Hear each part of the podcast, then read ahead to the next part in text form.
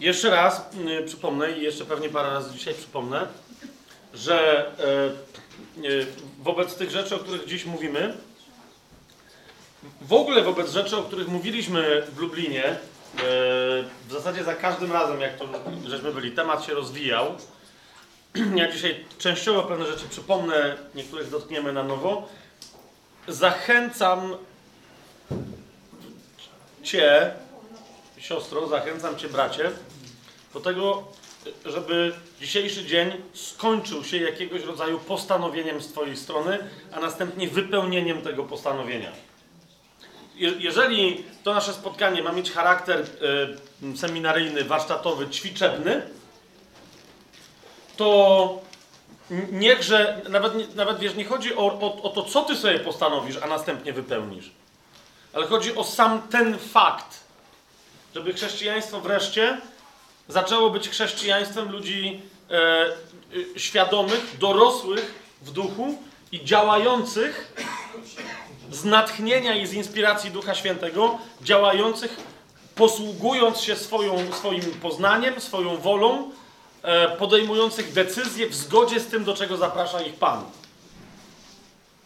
Ostatnio czytałem książkę i y, y, y, y, nie wiem, czy.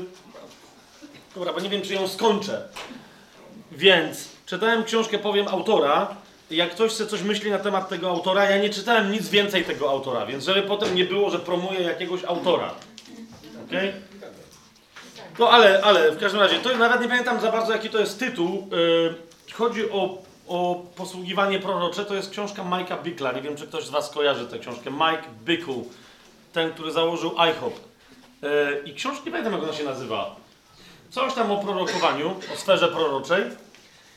I czytałem tylko fragmenty tej książki, żeby sprawdzić, czy w ogóle to jest warte, żeby ją w całości przeczytać, bo ostatnio sporo proroków y, y, się dopytuje, jak mają w swojej służbie chodzić i co mają robić i tak dalej. Co myślę, że jest ważne, no bo Kościół stoi na fundamencie apostołów i. No właśnie, więc jest istotne, żebyśmy służbę proroczą mieli autentyczną, a nie jakąś wydumaną. Więc myślę sobie, może ten chłop coś wie, ale sprawdźmy parę tam y, konkretnych wątków.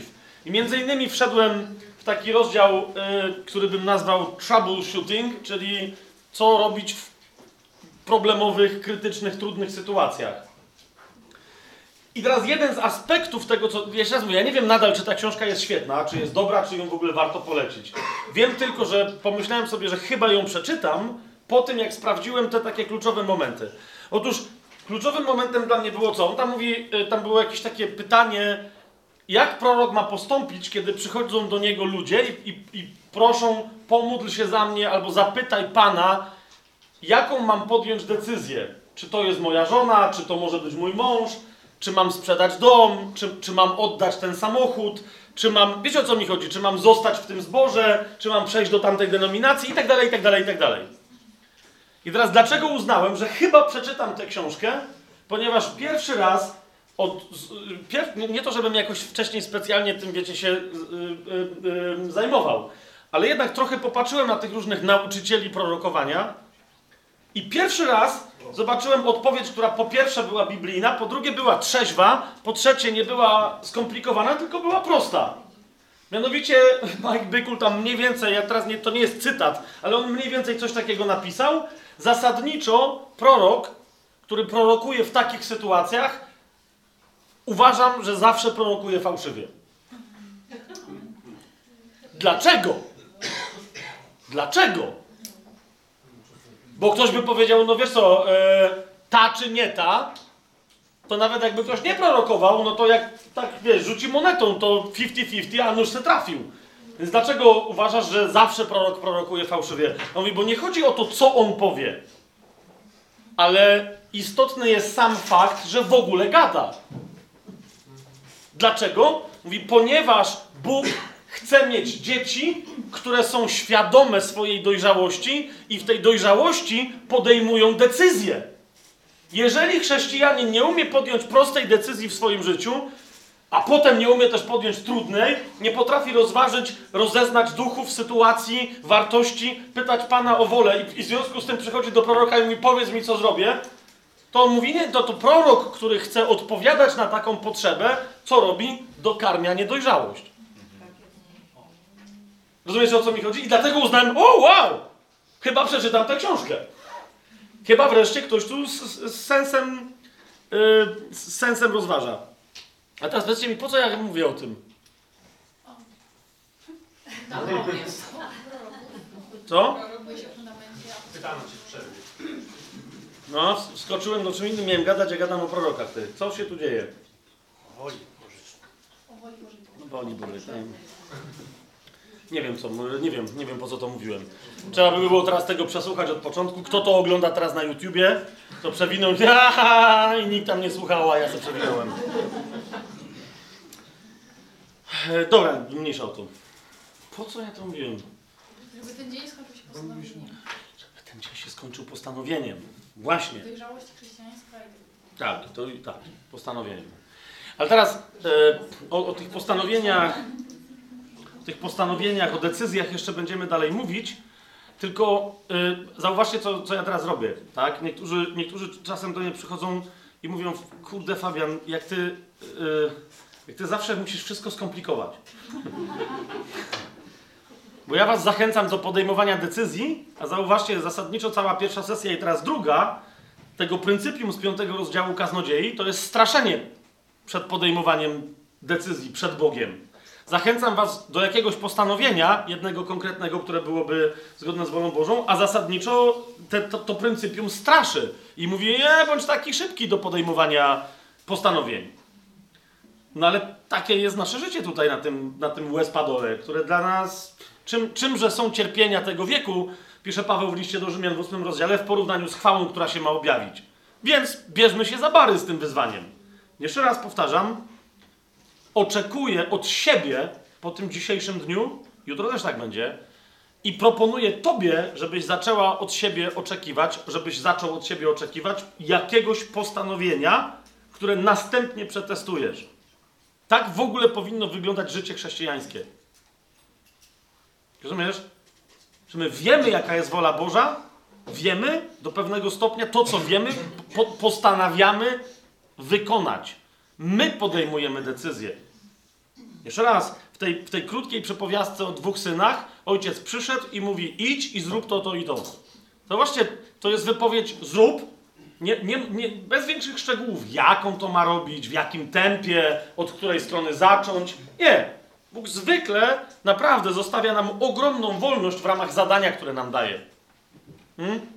To, to tylko my sami siebie ograniczamy, narzucając sobie, y, według jakich scenariuszy możemy działać w kościele. Zauważcie. Zauważcie. Na tej sali, nie, nie chcę teraz liczyć, tak, ale siedzi jak nic, jak nic z dziesiątka powołanych ewangelistów. Cała reszta, bez, bez ewidentnego, mocnego namaszczenia i powołania do, do, do tej służby, cała reszta tak czy siak, kto z nas jest zwolniony z posłania ewangelizacyjnego? Kto z nas nie musi głosić dobrej nowiny, nie powinien głosić zasadniczo, Duch Święty go nie uzdatnił? Wszyscy powinniśmy głosić dobrą nowinę. Nie chcę zadawać teraz pytania, ale rozumiesz, zasadniczo jak mija tydzień i nie zdarzyło ci się nikomu głosić dobrej nowiny, nie mówię, że doprowadzić do zbawienia, ale świadczyć komuś o Jezusie, ogłosić mu Ewangelię. Jeżeli mija tydzień i ci się to nie zdarzyło, to musisz sobie zadać pytanie, w których momentach byłaś na tyle sprytna albo na tyle cwany, żeby uniknąć okazji do głoszenia, bo jest niemożliwe, żeby Duch Święty chrześcijance czy chrześcijaninowi nie dał okazji do głoszenia Ewangelii. Rozumiesz? A ja nie chcę teraz zadawać pytania, które mogłoby niektórych postawić przed naprawdę trudnym rachunkiem sumienia, w biblijnym rozumieniu tego, te, tego wyrażenia. Nie chcę stawiać pytania, kiedy ostatnio w ogóle głosiłaś dobrą nowinę komuś. Z nastawieniem, że po tym głoszeniu zaproponujesz mu pokutę i oddanie życia Jezusowi. Nie, nie chcę, ale rozumiesz, no, ale, ale nie, nie, więc nie stawiam tego pytania, żeby, żeby żądać odpowiedzi, ale stawiam to pytanie, ty sama odpowiedz, sam sobie odpowiedz w sercu. Kiedy to się ostatnio wydarzyło? I teraz widzisz, E, często to się nie wydarza, bo my myślimy, że to się, że to jakoś y, my, no właśnie, że to jakoś łaska Boża za każdym razem musi nam nogi przestawiać i nas prze, przeprowadzić, potem nam otworzyć usta e, i my coś tam powiemy. Dopóki się tak nie dzieje, to mówimy, że łaska Boża za słabo działa.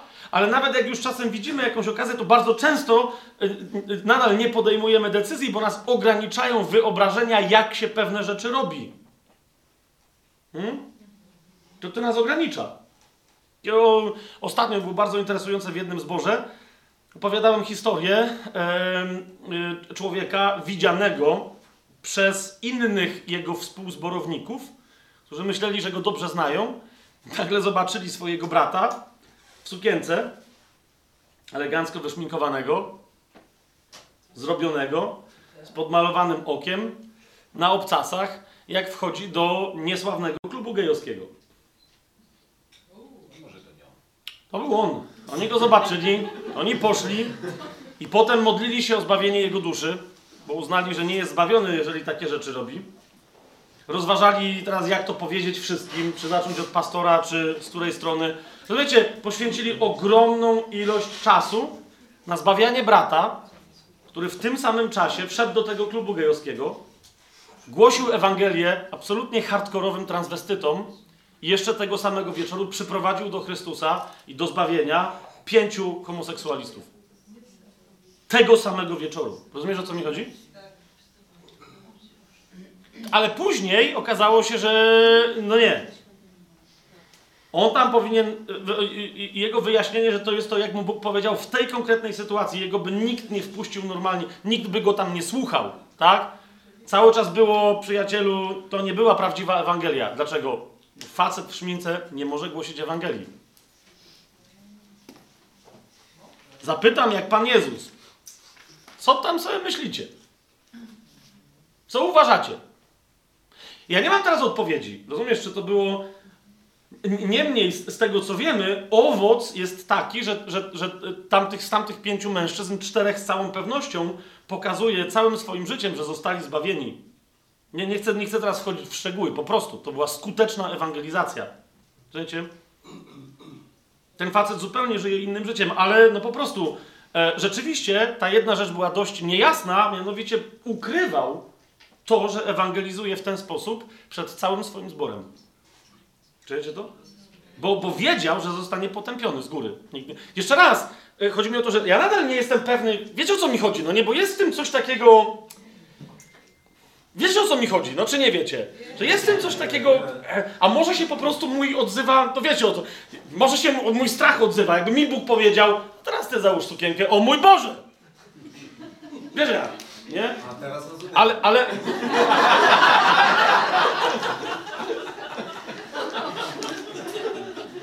No, no nie, po, pociągnę dalej. Wyobraź sobie, że masz obietnicę.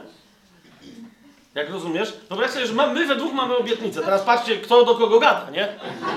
Dwóch, jak to, jak nie, nie? Dwóch baciarów. I teraz my mamy obietnicę, że jak my wejdziemy za rączkę do jakiegokolwiek klubu gejowskiego, przynajmniej pół tego klubu wyprowadzimy potem na zewnątrz. Wiesz o co mi chodzi? Nie chodzi o to, żebyśmy bardziej jakieś obsceniczne rzeczy robili, typu, wiesz, że tam się przytulili czy coś. Nie, bez obsceni. Ale chodzi mi o... Ja nadal nie wiem i masz obietnicę, tak? Że wyprowadzisz kilkuset homoseksualistów. Po prostu do tego środowiska trafisz. Będziesz im głosić. Wiecie, o co mi chodzi? I, i, i, i ja naprawdę teraz, jak to ja nie jestem pewny, czy no, gdzie ja mam w sercu miłość do grzeszników, jaką miał Jezus. Wierzcie mi, w jego czasach nauczyciel Słowa Bożego, który wchodził do domu poganina, który wchodził do domu celnika, który wchodził na imprezę, wiecie, i robił te wszystkie rzeczy, które Jezus robił, albo których nie robił. Nie mył rąk, obrzędowo i tak dalej. To było cały czas, za każdym razem Jezus był daleko za tą granicą, o której teraz wam mówię, wejścia ewangelisty w sukience wyszminkowanego do klubu gejowskiego. Jezus robił w oczach Żydów coś jeszcze bardziej niestosownego i obrzydliwego. My dzisiaj nie mamy tego kontekstu kulturowego. To wiecie, ale kiedy, kiedy się Samarytanin spotykał z Żydem, to oni na, nie, na siebie nie mogli patrzeć. Żydzi, prze, Żydzi pluli i przeklinali ich, tak? Teraz zobacz w tym kontekście, Jezusa, który siedzi przy studni, do której przychodzi Samarytanka, która ma gdzieś, bo to jest ich studnia, to była samarytańska studnia. Do dzisiaj jest w autonomii palestyńskiej, w mieście Nablus, tak? Dzisiejsza Samaria to jest, dzisiejsze Nablus to jest ówczesna e, Samaria. Studnia Jakubowa tam dalej jest. Jezus tam siedzi, po pierwsze łamie absolutne tabu. Nie może porządny, pobożny Żyd rozmawiać sam na sam, bez żadnego innego świadka, z kobietą, która nie jest jego żoną. A on nie tylko, że rozmawia z kobietą, która nie jest jego żoną i normalnie sobie swobodnie rozmawia, jeszcze rozmawia wiedząc, że miała iluś tam mężów, a ten, z którym teraz żyje, nie jest jej mężem. I pamiętacie, on jej o tym mówi. A więc wie o tym, że jest kobietą cudzołożną i, i dalej ze z nią swobodnie rozmawia. To jest pierwsza rzecz. Przychodzą uczniowie i dlatego oni nie wiedzą, co się dzieje. Nawet oni, nie będąc faryzeuszami, mieli, jak tam przeczytacie, oni byli wstrząśnięci, tak, że panie szefie, halo, e, bo to nie tylko, że jest kobieta, to jest jeszcze Samarytanka, no umówmy się. Już gorzej być nie może. Rozumiesz, to, to jeszcze raz, Jezus robił rzeczy na każdym kroku, w porównaniu z którymi wejście tego ewangelisty, o którym wam mówię, do tego klubu gejowskiego to jest nic. Jezus robił w oczach Żydów rzeczy obrzydliwe, dlatego oni go tak, faryzeuszy zwłaszcza, dlatego oni go tak nienawidzili, po prostu dla nich obrazą był sam fakt, że ktoś z Bogiem ma tak bliską relację, że go nazywa ojcem, Słowo Boże zna tak, że cały czas ich zagina, a jednocześnie całym swoim życiem sobie po prostu, nie wiem jak to nazwać delikatnie, olewa wszystkie zasady, o których oni mówią, że są święte. Jeżeli ktoś je łamie, to jest świnią, gorzej jest wymiociną świni. I po prostu należy od... Aha, jest. A Jezus mówi, a właśnie, że nie. Zobacz, robię tak i pachnie fiołek, a to wy jesteście grobami pobielanymi. Na zewnątrz niby elegancko, a w środku syf, kości trupie i zgnilizna.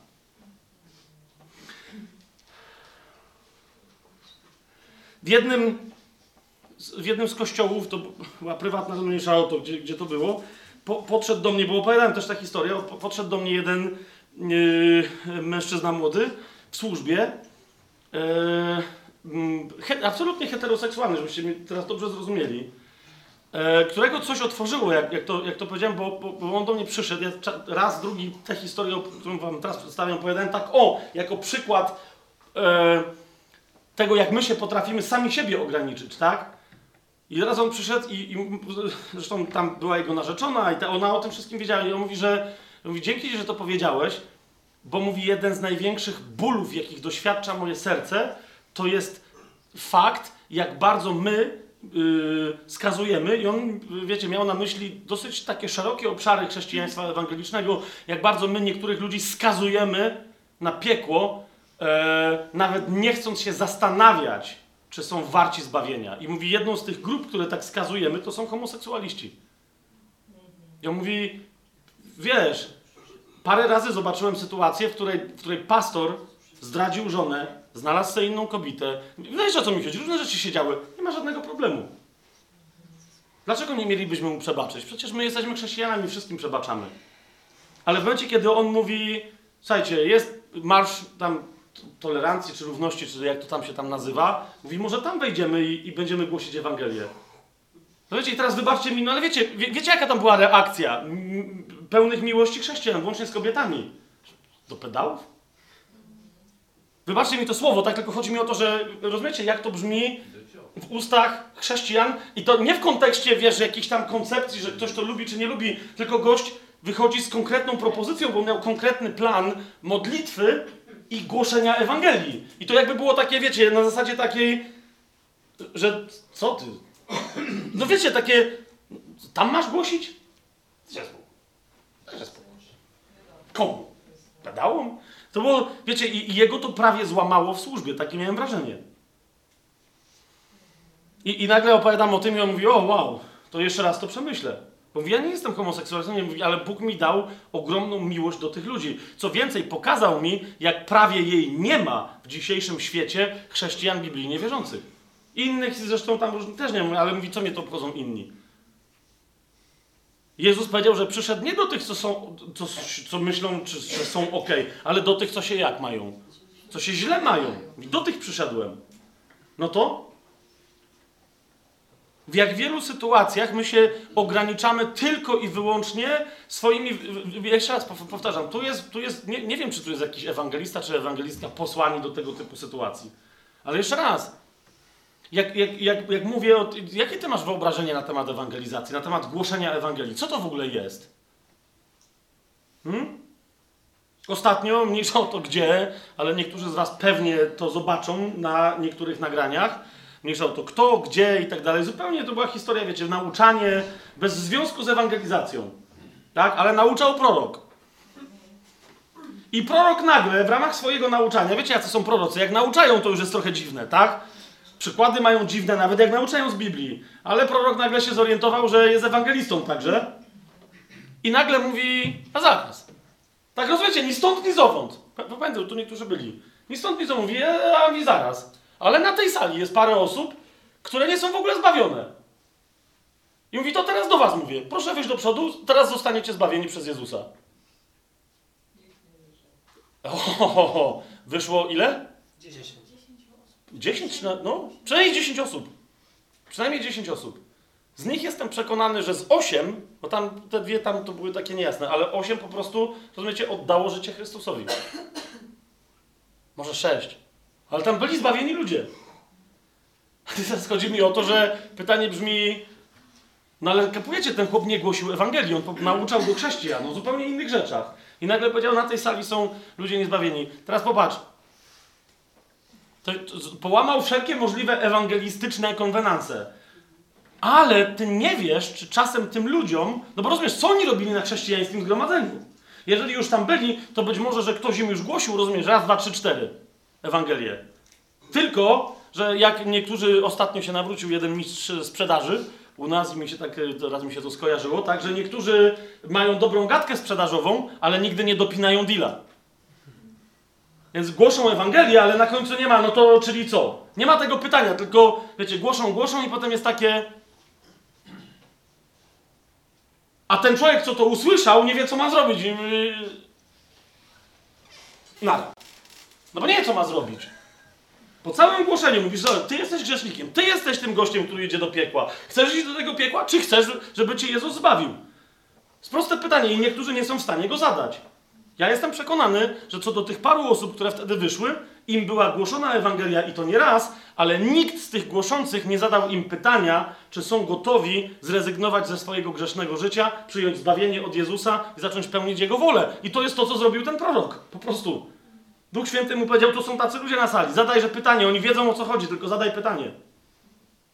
Swoją drogą, on potem przez całą modlitwę e, wyznania swojej grzeszności i tak dalej, on nawet ich nie przeprowadził, tylko tam chyba Ele poprosił, no nie, że po prostu skończył i mówi, o to fajnie, że przyszliście, a teraz Ela was poprowadzi w modlitwie, nara. Tyle, zrobił swoje, rozumiesz? Wypełnił dzieło ewangelisty, w ogóle w zasadzie nie głosząc Ewangelii. Jeszcze raz, jak to się... Potem przyszła do mnie jakaś pani, e, nie, nie pierwszy raz to się zdarza, i mi mówi, co ja na to. No, no wie- wiecie, chciałem wytłumaczyć to, co teraz wytłumaczyłem, że być może coś, nie wiemy jaka tam była historia, a ona mówi, że ja jestem ze zboru, w którym my mówi, mamy to jasno powiedziane, że y, nie ma innego sposobu głoszenia Ewangelii, jak tylko cztery prawa życia duchowego. No, niektórzy tu nawróceni na tej sali nie wiedzą, co to jest. Uważam osobiście, że jest to bardzo skuteczna metoda. Roz- Zrozumcie, o co mi chodzi. Tak? Pewien model, w ramach którego się głosi dobrą nowinę. I wiele osób ten model przeprowadził, głoszenie według tego modelu przyprowadziło do zbawienia. Sam osobiście się nim posługiwałem wielokrotnie i widziałem owoce. Chodzi mi tylko o to, że jak mi ktoś mówi, że to jest jedyny model, no to, no to tej siostrze zadałem pytanie, y, kto w Biblii gdziekolwiek głosi według tego modelu.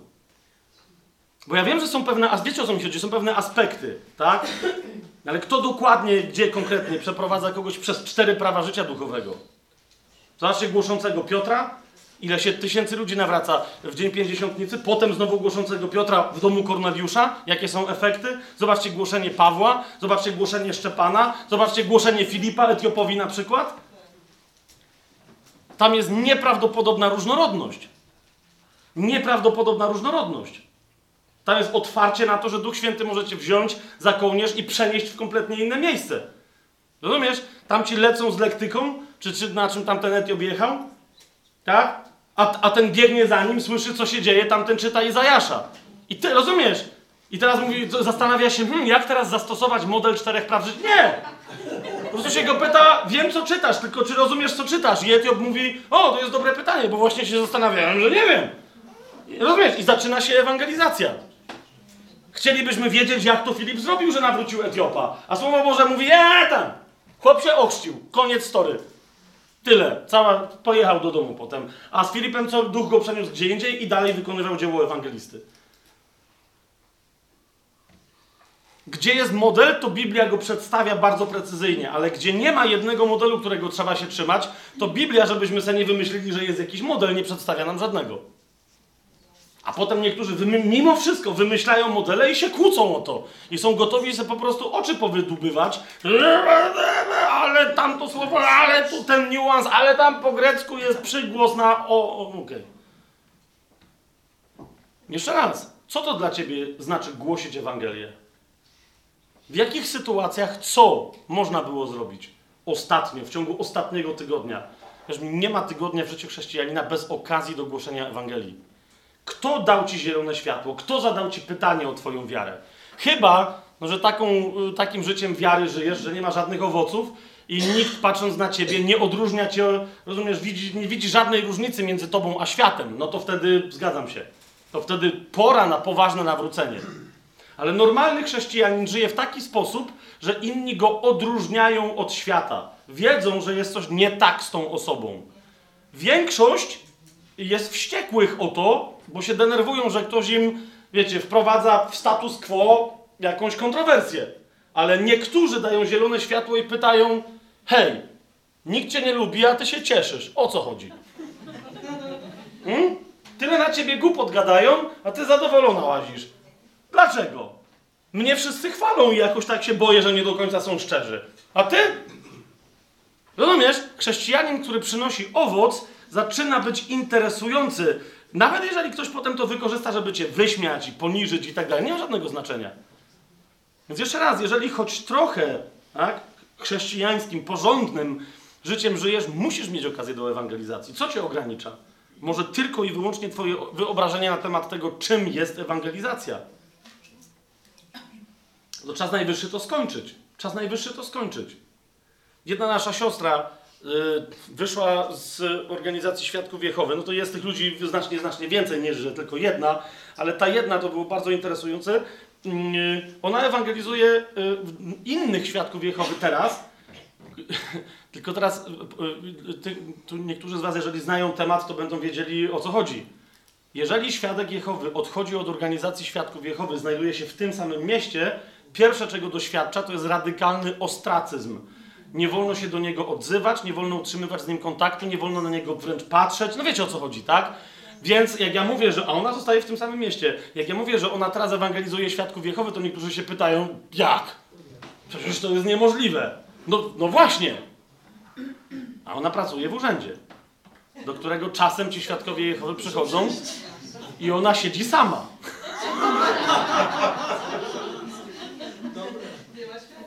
Więc oni, no wiecie, nie mogą jej powiedzieć dzień dobry, bo no nieważne, że teraz przyszli do niej jak do urzędniczki, ale nie, nie wie, wie, wiecie o kim mówię, no nie? I, e, ale ona też, rozumiecie, nie robi z tego wielkiego halu, że a ja teraz tu siedzę i kto ci załatwi sprawę? Wiesz, nie ma czegoś takiego. Naprawdę byłem nieprawdopodobnie poruszony, jak nam opowiadała o, o spotkaniach, na przykład z ludźmi, którzy, wiecie, którzy, no tam, no nieważne, y, którzy nie, nie, niewiele dobrego jej uczynili, tak? I przychodzi jakaś tam, y, tam kobieta i ona nie wie, co ma zrobić. Wchodzi, widzi, że ona jest tam jedna, chce załatwić sprawę, a tu... mhm, I ona do niej mówi z miłością, mówi, ja wiem, co ty musisz robić, nie? Wiem, co ty musisz robić. Nie możesz się do mnie odzywać, mówi, ja to wiem. Więc nie, po prostu nie odzywaj się do mnie, tak? Po prostu, to nie jestem ja. Nie musisz mi mówić dzień dobry, nie, nie musisz na mnie patrzeć, po prostu no, po, załatwię ci sprawę. Rozumiecie? I kobieta w parę sekund zaczyna płakać i mówi, przepraszam cię, ja normalnie bym się do ciebie odezwała, ale wiesz, żon, mąż jest starszym, zaczyna się historia, kapujecie? I ona teraz potajemnie, tam, no, nie chcę tam więcej szczegółów zdradzać, ale jedna, druga, następny zawodnik studiują teraz pismo. Rozumiecie? Tak, żeby ekipa tam nie wiedziała, ale już wiedzą, że strażnica tam za mądrych rzeczy nie gada. I jeszcze raz, ona mówi, co się z tobą stało, tak? Tyle lat tutaj i wszyscy zamiast mieć przychylność Jehowy, to drżymy, a ty nagle, co ci się stało? Wyleciałaś z organizacji i po prostu chodzisz jak pączek w maśle? Co, co się dzieje? A tu pół miasta się do ciebie nie odzywa? Co jest grane? No i ona mówi, okej, to powolutku wam wyjaśnię. Znaczy, ale miłość, cały czas to, to jest to. I, I ona głosi Ewangelię, często się nie odzywając do nich ani słowem, tak? Kłaniając się komuś, podając coś tam, mówiąc słowa, na które nie otrzymuje żadnej odpowiedzi. Więc jeszcze raz, jeszcze raz. Co cię, co cię ogranicza? I ile, ile, ile, ile z tych rzeczy, o których myślisz sobie, to jest Boże, to jest biblijne, to są. Yy, tak naprawdę nie wynika to ze Słowa Bożego. To wynika z pewnych naszych kulturowych konwenansów. No. Kiedyś pastor nie mógł wyjść do głoszenia bez krawata. Byłoby uznane, że jest odstępcą i fałszywym bratem. A teraz patrzcie, jak pastor wygląda. Co prawda nie. Wczoraj akurat był elegancko w krawacie, naprawdę. Super. Super.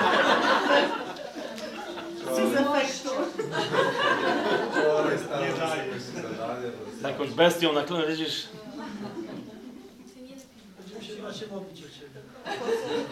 A więc, ale, ale jeszcze raz, ale jeszcze raz, kochani, zaraz sobie wyjaśnimy dlaczego, ale jeszcze raz.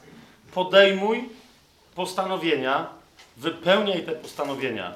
Podejmuj decyzje i rób się coraz śmielszą osobą w podejmowaniu decyzji. Pytaj Boga, jaka jest Jego wola. Ale, ale zrozum, Jego wola jest do wypełnienia przez Ciebie. To, że Ty wiesz, jaka jest wola Boża, dopóki sobie nie postanowisz, że coś zrobisz w ramach jej wypełnienia, to Twoja wiedza nic nie zmienia. Rozumiesz? Twoja wiedza nic nie zmienia. Masz zacząć robić rzeczy. Niemniej, niemniej, my w całej tej naszej kulturze wyznawania różnych rzeczy słowami w przeszłości prawdopodobnie przynajmniej parę razy wpadliśmy w pewną pułapkę. I o niej mówi, e, i o niej mówi ten, to pryncypium z piątego rozdziału Księgi Kaznodziei. Więc wróćmy tam, e, wyjdźmy z pierwszego wersetu i czytajmy dalej. Pilnuj swoich kroków, mówi Kaznodzieja w pierwszym wersecie, kiedy idziesz do domu Bożego i bądź skłonny raczej ku temu, aby słuchać, niż dawać ofiarę głupich. Nie wiedzą oni bowiem, że źle czynią. E, Na poprzedniej sesji żeśmy sobie to myślę dosyć, nie, dla mnie to nie było dogłębne wejście, ale w miarę, w miarę sobie wyjaśniliśmy, że ofiara głupich to jest to, co zrobił Szaul, kiedy nie wypełnił w 100% prostego rozkazu Bożego, wypełnił go w paru dziesięciu procentach, a całą tą resztę, której nie wypełnił, uznał, że zapełni ofiarą, którą sam wymyślił i którą złożył Bogu. Bo uznał, że to jest Bóg, że Bóg potrzebuje ofiar. I on wtedy się dowiedział, 5.1, to jest cały czas 5 5.1. Yy, Kaznodziei 5.1. Wtedy się dowiedział o, od Samuela, proroka, że Bóg chce posłuszeństwa, a nie ofiary. Że Bóg chce być wysłuchany, a to oznacza być wysłuchany kompletnie, a więc żeby ktoś przyjął to, co on powiedział i zrobił to, co powiedział, że ma być zrobione. I że to jest dla niego istotniejsze niż krew baranów czy jakichkolwiek innych zwierząt, choćby to była najwspanialsza ofiara z najcudowniejszych zwierząt. Po prostu. To jest, dla, to jest to, czego on szuka. Serca, które daje mu posłuch. Słucha i jest posłuszne. Jeżeli ktoś próbuje, nie tylko jako, wiecie, w Starym Przymierzu, ale jako chrześcijanin dzisiaj, w ten sposób pełnić wolę Bożą, że sobie wymyśla, co jest pełnieniem woli Bożej, a potem całą resztę swojego życia wiedzie według, według swoich zasad, myśląc, że tą religią, którą sobie ustalił, że się Bogu podoba, zatka Bogu usta, to jest ofiara głupiego. To jest ofiara głupich. I chrześcijanin w odróżnieniu od człowieka Starego Przymierza nie może się wymówić, że on nie wiedział, że źle czyni. Ponieważ jeżeli wyznaje, że Jezus jest Panem, to albo On jest kompletnie Panem, albo nie jest w ogóle Twoim Panem i nie możesz się wymówić, że nie wiedziałeś, że posłuszeństwo myślałeś, że to było tylko do 82% i to wystarczy, jak na maturze. Trzeba mieć ileś procent i już jest zdane. No, no nie. A więc tamci nie wiedzieli, że źle czynią. My powinniśmy to wiedzieć. To jest pierwsze ostrzeżenie. Hmm? Przyjrzyj się, w ogóle przyjrzyj się, naprawdę, bo to jest, mimo że tyle o tym już gadałem, ale naprawdę przyjrzyj się, jak wygląda twój system religijny. Na przykład, na przykład usuńmy niedzielę. Nie, nie jako niedzielę, w sensie niech, niech będzie niedziela, ale to, co zasadniczo jako chrześcijanka czy chrześcijanin robisz w niedzielę, usuńmy to na pół roku. Że nie robisz nic w niedzielę. Bóg ci powiedział nie, cokolwiek się dzieje w niedzielę, y, ja chcę, żebyś wtedy nic nie robił. Nie chodzi o szabat, żebyś nie robił nic chrześcijańskiego takiego, nie chodź na nabożeństwa na przykład. To co ci zostanie z twojego systemu? Nie chodzi mi o to, co ci zostanie z tygodnia, bo wiem, co zostanie, tylko co ci zostanie z systemu. No, bo, bo w piątek, bo co jest w piątek? W piątek mamy spotkania między takie społecznościowe. Czyli co- widzisz o co mi chodzi? Patrz jaka jest logika, tak? W piątek mamy spotkania społecznościowe, w środę możemy mieć kółko biblijne. Im bardziej zaangażowany ktoś, zwłaszcza jak nie- nie- niech się nikt teraz nie obrazi, ale niektórzy co bardziej pobożni ludzie już na emeryturze, czy na jakiejś rencie, czy na dłuższym urlopie, oni nagle wtedy są mistrzami świata, no bo wiecie, mają dużo czasu na chodzenie na te wszystkie imprezy. Ale jeszcze raz, jakby, jakby Bóg powiedział, dobra, skończ z tym. Zauważ, mamy wielu chrześcijan, którzy dawali, mu- musieli, no na przykład powiedzcie mi, jakie, jakim, jaką miał możliwość Paweł chodzenia na takie zborowe imprezy? Do, do jakiego kościoła domowego mógł należeć? No dobra, w niektórych miejscach był rok czy dwa, tak jak w Efezie, tak? Ale nawet w Efezie jest powiedziane, że nie do końca usiedział w mieście, tylko łaził, z, z, zszedł wszystkie okolice y, bliższe i dalsze Efezu. Więc ja nie sądzę, żeby on był za dobrym uczestnikiem jakiegoś kościoła domowego. Wiecie o co mi chodzi? Przez jakiś czas głosił, ale jak przestał, on nie prowadził tajemnego planu, tak? Tam nie, nie szósty sezon i tam Paweł, wiecie, nagrywa na YouTube'a. Nie, po prostu. Chłop ruszył gdzieś tam dalej, znowu następni go nie znali, jedni go, nie, nie mówił, że hej, ja tu do was przychodzę, ale ja już mam wieloletnie doświadczenie, jestem apostołem 38 lat w służbie. Nie rozumiecie, on nie, on przychodził na żywca, nie tłumaczył się kim jest, przychodził z mocą. A, ale z tych takich czynności, wiecie, codziennych, nabożeństw, jakiś, jak, jak właził na nabożeństwa, to raczej na żydowskie, żeby im przeszkadzać. nie? Zauważcie, jak często Paweł przychodzi do jakiegoś miasta, wchodzi gdzie? Do synagogi. Bo co? No bo wiedział jako faryzeusz, jak tam wygląda impreza, a że ta impreza pozwalała nie tylko, wiecie, lokalnemu księdzu głosić, ale też wizytującemu, no to on jako faryzeusz z faryzeuszy w pewnym momencie zgłaszał, mówi, że ja też bym chciał coś powiedzieć, jak jest czytanie z Izajasza, to ja chętnie, tak? A brat skąd? No ja z ale się kształciłem u Gamaliela. Uuu, no to zapraszamy serdecznie. A ten wychodzi i okazuje się, że heretyk. Nawiasem mówiąc, nie wiem czemu mi się to teraz przypomniało, ale, ale mówimy o. Ja to, to czuję, że, że tu się tak ciężko robi, jak, jak im, im mocniej dotykamy kwestii własnego zaangażowania, że może troszeczkę. zna- Znacie tę historię, jak rabin y, umarł i poszedł przed tron Boży i stanął przed Jachwę i płacze strasznie. Znacie to? Płacze i Jachwę tak patrzy na niego i mówi, no Rebe, no coś pogadajmy, a ten płacze, mówi, no ale Rebe, nie przejmuj się, nie jest aż tak źle. W miarę jak na rabina, i tam płacze, mówi, no Rebe, uspokój, że duszę swoją. Czemu ty tak płaczesz? A on mówi, bo całe życie moje jest nieważne. Dlaczego? On mówi, bo mój syn się nawrócił na chrześcijaństwo. Na, na, na co Bóg? Mój też.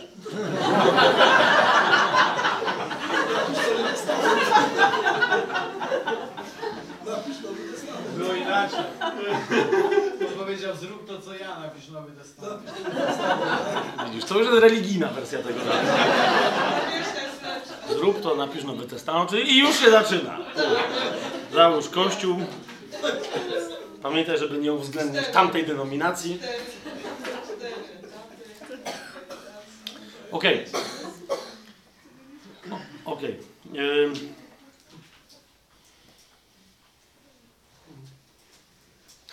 Z- Zaraz więcej o tym powiem. Że, w zasadzie na tym polega życie chrześcijańskie. Na podejmowaniu uczynków. Na, na konkretnych czynach, które w dużej mierze zależą od nas. Hmm? Bóg nas powołuje do pewnych kierunków, ale na tych, y, w podróży w, w jakąś stronę, to co my po drodze zrobimy, jest naprawdę zależne od nas. Jeszcze raz przypomnijcie sobie, dzisiaj cytowałem już raz definicję grzechu z listu Jakubowego, z końca czwartego rozdziału.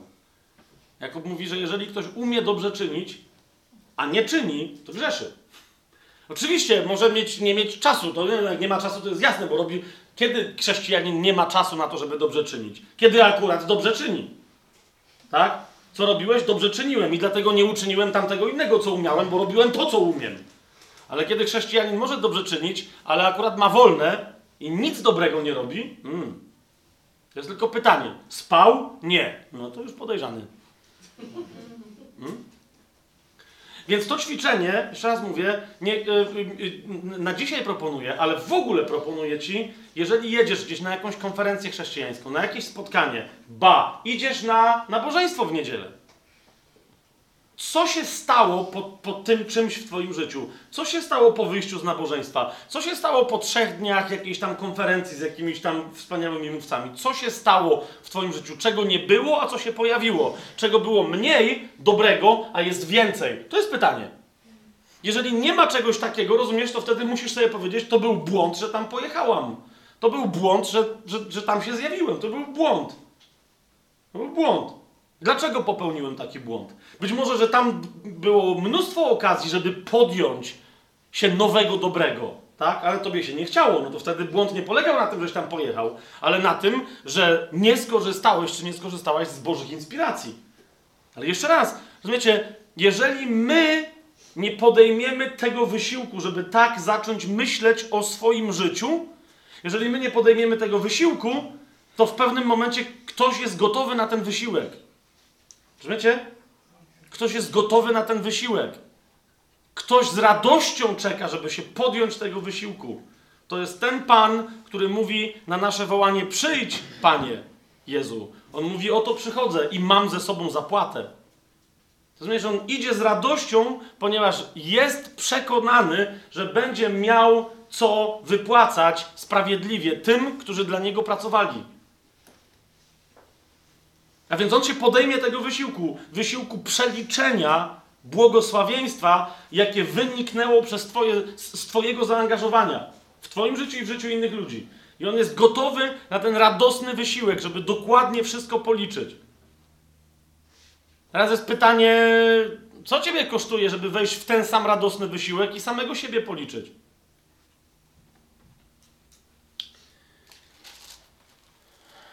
Nie, nie, ja wiem, że jesteśmy w, w kaznodziei, ale bo e, tak, to jest ten moment tej ciszy, gdzie trzeba, tak patrzycie, ja wiem, że to niektórym z was mogło zapachnieć albo nawet zaśmierdzieć yy, rachunkiem sumienia, nie? To, to, co teraz powiedziałem. Yy, ci, którzy nie byli nigdy w kościele katolickim, to nie wiedzą, o co teraz chodzi, ale ci, którzy byli, mogą mieć bardzo złe skojarzenia. Zgadza się? Rachunek sumienia przed spowiedzią. Idziesz do spowiedzi i tam była cała taka, ktoś raz robił z książeczki, tam były te wszystkie pytania. Czy to, czy to, czy to, ile razy, ile razy, ile, a, ile razy. I to nie, nie, nie o to chodzi. Nie chodzi o sprawdzenie, po, najprościej rzecz ujmując, na ile owocne jest moje życie. Więc po pierwszym wersecie, jak już wiemy, i, i, i, i zaczyna się od tego, kaznodzieja klaruje, mówił, uwaga, nie wymyślajcie sobie swojej religii. Jak idziesz do domu Bożego, to tam się składa, ta, w każdej kwestii składasz ofiary, takie jak Bóg ci powiedział, że mają być złożone. Jak Bóg nie chce od ciebie żadnej ofiary, to nie składaj żadnej ofiary. Po prostu. Bądź posłuszny, słuchaj Boga. Od tego jest świątynia Boża. Ty w sobie co masz robić? Słuchać Boga a nie składać mu ofiary po to, bo ci się wydaje, że zamydlisz mu, zatkasz mu usta i zamydlisz oczy i nie będzie widział, że nie pełnisz jego woli. Ale mówi, jak już to mamy jasne, to teraz jeszcze druga bardzo istotna rzecz. Jak już to wiesz, że nie składasz żadnych ofiar głupiego, nie jesteś ty głupcem składającym ofiary, żeby, żeby przekabacić Boga, zamydlić mu oczy i tak dalej. Jak już tego nie robisz, to on mówi, to teraz uważaj, jeszcze jest druga rzecz. Nie mów pochopnie, to jest piąty rozdział, drugi werset i dalej, kaznodziei. Nie mów pochopnie i niech twoje serce nie, nie, nie wypowiada pospiesznie słów przed Bogiem. No jak, jak już wiesz, że, że chodzi o słuchanie i teraz usłyszysz, co Bóg mówi, Boży głos jest piękny. Boży głos jest głosem czystej miłości. W momencie, kiedy go wreszcie zaczynasz słyszeć, sam fakt, rozumiesz, kiedy słyszysz czysto ten głos, nawet kiedy ten głos mówi ci córko, idźże i zrób to. Kiedy ci mówi synu, jest robota. To jest to. To niezależnie od tego, jak to jest trudna robota, rozumiesz, to co dominuje w tym głosie, to jest miłość tak pełna szacunku do Twojej osoby, że Twoja radość z, z, z, u, z tego, jak Bóg o, rozpoznaje Twoją godność, jest, jest potężniejsza od jakiejkolwiek trudności w robocie, którą Ci zleca. Rozumiesz, reakcja kogoś, kto naprawdę usłyszał Boży głos, który mówi zrób to, jest wow! Pa, panie, ty naprawdę myślisz, że ja mogę, mnie widzisz? Jak... Chętnie! Rozumiesz, pierwsze co w rozkazie Bożym zrób to czy tamto, pierwsze co w nim pobrzmiewa, to, to, jest, to jest przekonanie o tym, że ty jesteś najlepszą na świecie osobą.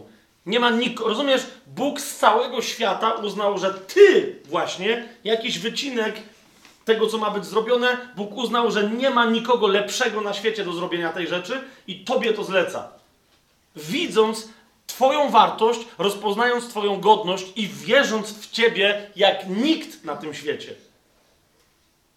Jeżeli słyszysz Boży głos i, w tym i ten Boży głos Cię nie, jak mówią dzisiaj niektórzy, i ten Boży głos Cię nie edyfikuje, nie podkreśla Twojej wartości, nie, nie unaocznia Ci jej, to znaczy, że to nie jest Boży głos. Albo, że Ty słyszysz Boży głos, ale przez jakieś filtry diabelskie. Jeżeli w Bożym głosie, który ci mówi, synu, córko, zrób coś, jeżeli, jeżeli w nim czujesz jakiś, rozumiesz, to rodzi w tobie jakieś, jakieś dziwne, al, albo ty masz jakiś problem z Bogiem i jest cały czas coś nie tak w twojej relacji z Ojcem, albo to nie jest Jego głos, jeszcze raz mówię. Ponieważ nawet kiedy Ojciec rozkazuje, to jest rozkaz miłości. Rozumiesz? To, to jest coś, na co się czeka. To jest coś, na co się czeka. Jeżeli by upłynął cały dzień, córce Bożej czy synowi Bożemu i głos się nie odezwał, córko, synu, chciałbym ci coś powierzyć, to to powinno być źródłem twojego niepokoju. Tata, tam śpisz, czy co jest grane? Nic, mi nie, nic nie ma dzisiaj do roboty? Niemożliwe. Cały świat czeka. Więc kiedy ten głos się odzywa i naprawdę masz ten głos i wreszcie mówisz, wow, Bóg do mnie mówi, Bóg chce nie mną się posłużyć jak narzędziem, ale zaprasza mnie do współpracy jako prawdziwego dziedzica. To wtedy zdarza się, że my, wiecie, w przypływie entuzjazmu zaczynamy mówić, Boże, oczywiście dla Ciebie wszystko. I o tym mówi, i o tym mówi kaznodzieja. Mówi, bo...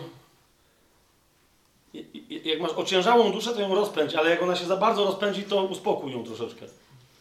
Dlaczego? Popatrz. Nie mów pochopnie i niech Twoje serce nie wypowiada pospiesznie słów przed Bogiem. Bóg bowiem jest w niebie, a Ty na ziemi. Być może dla ludzi w Starym Przymierzu to sformułowanie mogłoby być nieco tajemnicze, ale przypomnę Wam obietnicę, jaką nam dał Pan Jezus: cokolwiek zwiążecie na ziemi, związane będzie w niebie, a co rozwiążecie na ziemi, to ma moc rozwiązania tego i natychmiast będzie rozwiązane w niebie. Jak to kiedyś jeden nauczyciel powiedział, mówi, że żeby coś zrobić na ziemi, musisz się pochylić. I mówi, błyskawiczność tego aktu, odwzorowania tego, co ty robisz jako wierząca osoba, zwłaszcza w zgodzie z drugą osobą, bo tam była mowa nie o jednej osobie, tak? Jak wy się pochylicie i razem coś zwiążecie na ziemi, zaraz jak to zwiążecie, możecie spojrzeć na górę, żeby zobaczyć, jak aniołowie tam robią to samo, co wy. Mówi, nie zobaczycie ich w tej robocie.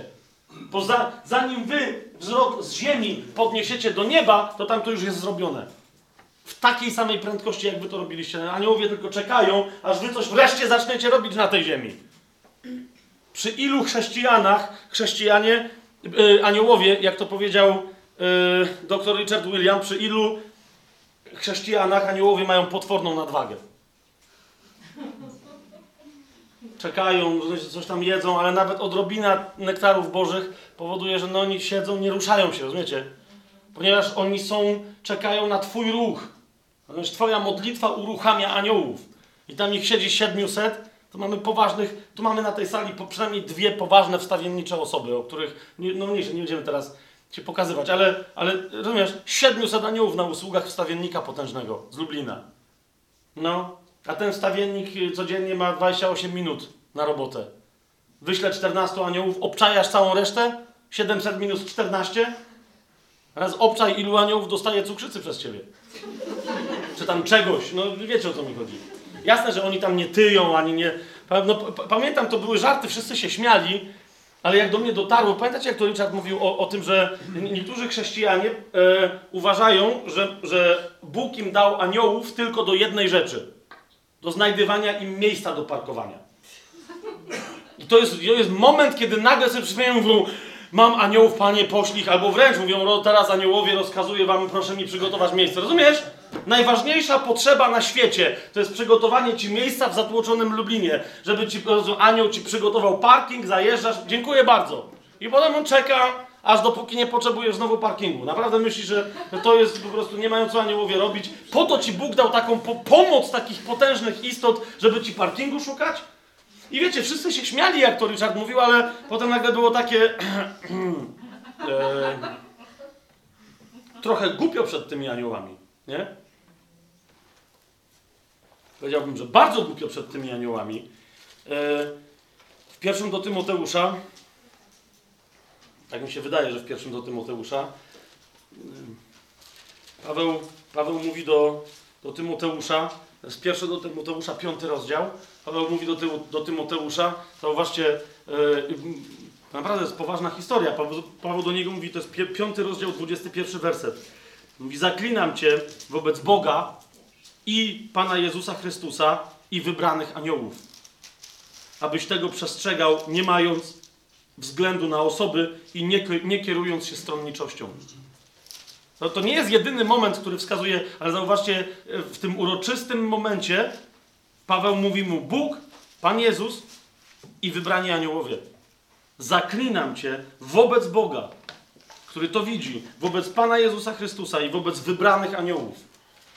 Hmm? Są tacy, którzy nieustannie, rozumiesz, nie to, że, że są posłani na przeszpiegi, wiesz, konfidenci. Nie, oni, nie, oni są posłani, żeby ci, po- i niechcący są świadkami naszej, naszej gnuśności i naszego lenistwa. O to chodzi. Oni nie chcą, nie, nie mają potem lecieć, wiesz, i skarżyć na ciebie do, do Boga. To diabeł robi. Robił, bo mu się skończyło. A więc, piąty rozdział Kocheleta, drugi werset. Nie mów pochopnie, niech twoje serce nie wypowiada pospiesznie słów przed Bogiem. Bóg bowiem jest w niebie, a ty na ziemi. Pamiętaj, cokolwiek zrobisz na, na, na ziemi, przez wiarę, wiele z tego, co wypowiadasz przed Bogiem, naprawdę zaczyna się wiązać w niebie. A, a niektórzy chrześcijanie, wiecie, zawiązują, a potem idący zapominają po godzinie, co zawiązali przed godziną, bo była bardzo emocjonalna modlitwa. Wiecie o co chodzi? Mmm, ile oni tam się nie naśpiewali Bogu, nie naobiecywali, serca jak nie wylali. Niech więc niewiele będzie Twoich słów. I trzeci werset. Bo z wielu zajęć przychodzi sen, a mowa głupca z wielu słów. Gdy złożysz Bogu ślub, nie zwlekaj z jego wypełnieniem, gdyż w głupcach nie ma on upodobania. Cokolwiek ślubujesz, wypełnij. Gdy złożysz Bogu ślub, nie zwlekaj z jego wypełnieniem, gdyż w głupcach nie ma on upodobania. Lepiej jest ślubować, piąty werset mówi, lepiej jest nie ślubować, niż ślubować i tego nie wypełnić. I teraz, teraz uważajcie, niektórzy mówią, no dlatego ja nie ślubuję. No, niektórzy się pomówią. Pan Jezus powiedział, nie przysięgajcie na niebo, nie przysięgajcie na... Ja nic, ja nic nie przysięgam, nie ślubuję. I wtedy pojawia się ten werset, który mówi, mm, mm. W pierwszym wersecie powiada kaznodzieja, odwołałem się do Szaula, któremu Pan powiedział, nie wypełniłeś mojego słowa. W którym momencie, powiedzcie mi, w którym momencie Szaul ślubował coś Panu? W naszym rozumieniu ślubowania i w naszym rozumieniu składania przysięgi. W żadnym. W momencie, kiedy wziął robotę, bo, mu, bo pamiętacie, powiedziałem, pamiętacie jak zapytałem, czy tam się odbyła jakaś negocjacja między nimi? Czy on mówił, że a może, pamiętacie, że da się negocjować z Panem? Abraham, tak? Wynegocjował, zszedł do dziesięciu sprawiedliwych, a gdyby było dziesięciu sprawiedliwych w mieście, to go nie zniszczę. Halleluja, skończyli. Okej, utargował. Da się targować z Bogiem. Czy Szaul się targował z Bogiem? Nie! Wziął robotę. Nic nie powiedział. To wystarczy. Tak? To wystarczy, jeżeli, jeżeli przyjmujesz, mówisz Bogu, okej, zrobię. To już jest tak ważne, jak nie wiadomo jak uroczyste ślubowanie. Twoje słowo wobec Boga. I teraz na dowód tego, jakby niektórzy powiedzieli, no ale ja właśnie nic nie ślubuję, jest piąty werset, który mówi, szósty werset, który mówi, nie pozwól, by twoje usta przywiodły do grzechu twoje ciało. I nie mów przed aniołem, że to był błąd. W sensie to, co zacząłeś robić, albo co kiedyś powiedziałeś. Jest, jest, nie chcę teraz wchodzić tu w język hebrajski, którego za, sama aż tak za dobrze nie znam, ale ci, co znają, dosyć dobrze ten tekst rozłożyli. I, i z, tego tekstu ponoć dość jasno wynika taka sugestia, że w momencie, kiedy. Zresztą, wiecie, w innych miejscach Słowo Boże te sugestie potwierdza. Że w momencie, kiedy, kiedy ja mówię jakieś słowa, w ogóle kiedy mówię cokolwiek, że jest anioł specjalny poza wszystkimi innymi, którzy mają, mam służyć pomocą, jest jeden, którego Bóg ze swojej dumy, hmm, jaką ma w tobie, pragnień złożonych swoich w tobie, nadziei, jaką ma, wiary, jaką ma w ciebie, rozumiesz, posyła anioła, który ma spisywać wszystkie twoje dni, wszystkie twoje czyny, wszystkie twoje słowa. Pamiętam, jak kiedyś o tym mówiłem, bo w jednym psalmie jest, jest powiedziane, że Panie, y, są księgi, w których Ty masz zapisane wszystkie moje... I, y, um, I pamiętam, że to umieściliśmy w takim liście miłosnym od Boga do człowieka. Wszystkim się cały list podobał, ale rozumiecie, tłum przy, przywalił się do mnie dziki, żeby ten werset usunąć. Bo on nie do końca jest miłosny. Tak? Bo, bo wiesz, no bo Bóg, y, no jak on wszystkie moje dni zapisuje, to mój Boże, to nie jest za dobra nowina. Pamiętaj, my jesteśmy pod nowym przymierzem. Bóg mówi wyraźnie: grzechów Twoich więcej nie wspomnę, i według Twoich grzechów nigdy nie będę wobec Ciebie działał. Jest jasna informacja od Boga. On nie zapisuje, również nie posyła anioła, żeby zapisywał Twoje grzechy. One wszystkie są obmyte, zmazane krwią Chrystusa, przybite do krzyża i wraz ze śmiercią Chrystusa, jak ciało Chrystusa skończyło swoje biologiczne życie na tym krzyżu, tak skończył się zapis dłużny. Amen? Tyle, rozumiesz? Więc ten anioł, chodzi tylko o to, czy ten anioł ma w ogóle co zapisywać, kapujesz? Ale w momencie, kiedy już coś robisz, jest modlitwa i ty na tej modlitwie jest wezwanie, jakiś taki hardcore jak ja, jakimś cudem cię przekona, żeby zrobić coś ekstra po chrześcijańsku. I ty mówisz Amen! Podejmuj, podejmujesz jakieś postanowienie. Okej, dobra, to w takim razie ja, Boże, ty też mówisz Bogu. Rozumiesz, że w momencie, kiedy ty to mówisz, nawet kiedy nie mówisz tego ustami, w momencie, kiedy, kiedy podejmujesz akt duchowy, jest kolejna rzecz, co do której mnóstwo chrześcijan nie jest świadomych, że w świecie duchowym wszystko widać. Rozumiesz? W świecie duchowym wszystko widać. Twoje akty są widzialne dla wszystkich duchów. I, i, i to, to nie jest tylko dla, y, ta, także dla upadłych y, y, duchów, upadłych aniołów. One są wi- widoczne, one są widzialne. Każde nasze, każde nasze przyłączenie się do czegoś, podpisanie się pod czymś i tak dalej, jeżeli ma choć trochę charakteru duchowego, natychmiast jest w specyficzny sposób widzialne w przestrzeni duchowej. I na tej bazie czasem, rozumiecie, otrzymujemy, otrzymujemy mnóstwo pomocy od dobrych duchów, ale też na tej bazie czasem przychodzą e, złe duchy, bo znajdują uzasadnienie w niektórych naszych czynach wobec tego, jak widać te nasze czyny w świecie duchowym, że e, znajdują uzasadnienie, żeby się do nas zbliżyć i rozpocząć z nami dialog. I my czasami wchodzimy w ten dialog ze złymi duchami, nawet nie wiedząc, że w niego weszliśmy. Przykład za każdym razem, kiedy chrześcijanka czy chrześcijanin zaczyna się użalać nad sobą. W świecie duchowym to jest natychmiast widzialne. Natychmiast. To jest zgoda nie na to, żeby cię, wiesz, jakiś demon opętał, to jest, ale to jest zgoda na to, żeby z jednej strony, to jest otwarcie furtki, to jest, to jest zrobienie wyłomu w murze obronnym twoim yy, i, i prawie że zaproszenie, dobra, zbliż się, zbliż się do płota, to pogadamy. Po prostu. Dlaczego? W momencie, kiedy ty się użalasz nad sobą, przychodzi diabeł, który, który ci dolewa dobrego, smacznego sosu do, do tego syfiastego dania. I podsuwa ci myśli, jak można się lepiej użalać nad sobą.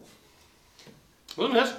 Jak masz w sobie urazę wobec brata czy siostry, wobec męża czy żony i, i, i nie przebaczasz jej, tak? Gniewajcie się, mówi Słowo Boże, ale nie grzeszcie. Niech nad waszym gniewem, co? Nie zachodzi słońce. No. I teraz, a w momencie, kiedy ty, wiesz, następny dzień, następny, następny, zaczynasz żywić w sobie urazę, to, to, to już... Pamiętacie Pawła, który w jednym miejscu, do Koryntian nawet mówiąc, też pisze, mówi, że komu wy przebaczacie, temu my też przebaczamy. Bo nie są nam nieznane pułapki, zasadzki diabelskie. Pamiętacie to? To nie jest tak, że my nie wiemy, że to jest jedna z najgorszych zasadzek diabelskich. To jest trzymanie chrześcijanina w nieprzebaczeniu. Więc ja może nie, ale jeżeli wy komuś przebaczacie, ja się do tego przyłączam, żeby nie było żadnej niejasności, żeby diabeł nie mógł zastawić tam zasadzki. Ponieważ to yy, przed, przed innymi braćmi i siostrami w ciele możesz udawać, ale w duchu to wszystko widać. Po prostu. W duchu to absolutnie widać. A zatem, a zatem w momencie, również w momencie, kiedy podejmujesz dobre rzeczy, wiesz o to mi chodzi. Mówisz Bogu, hej, od dzisiaj w takim razie, Panie, ja, i tam masz jakieś, jakieś postanowienie, od dzisiaj ja wobec tego, i wiesz, cokolwiek by to nie było. Uważaj, jeżeli tego nie zrobisz, o czym powiedziałaś, czy powiedziałeś, Bóg traktuje cię poważnie. Rozumiesz, w pewnym momencie wysyła swoją pomoc, żeby twoje słowa zostały wsparte tą pomocą, kiedy ty będziesz działać. Ale jak ty powiesz, a nie będziesz działać, rozumiesz, to ta rozpędzona pomoc może cię przejechać. I to jest dokładnie zobacz, to jest nie pozwól, żeby twoje usta przywiodły do grzechu twoje ciało.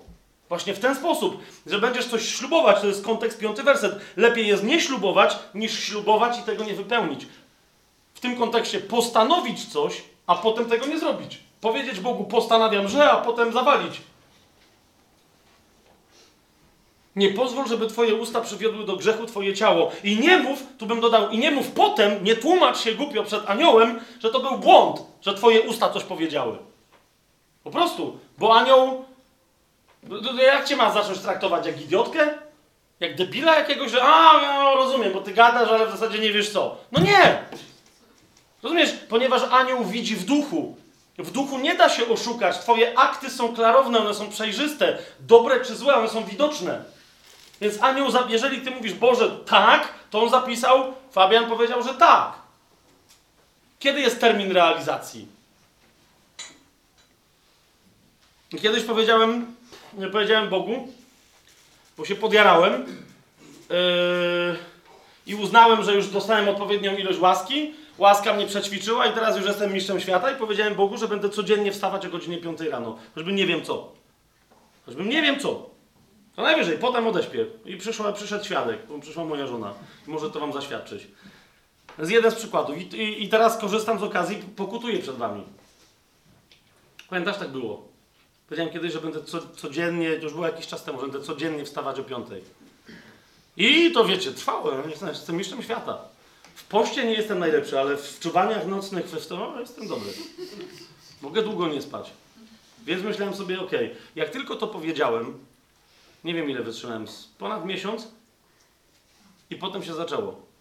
Nie to, że przestałem wstawać rano, żeby się modlić, nie? Ale rozumiecie, był taki ciąg, że tam 2-3 dni pod rząd naprawdę prawie, że nie spaliśmy, jakąś godzinę, dwie w nocy i wreszcie stwierdziłem, że no dobra, tam jest jakiś wolniejszy dzień. E, no ja wiem, że, no ale po co miałem wstawać rano? Widzicie? Zaczął się Szaul.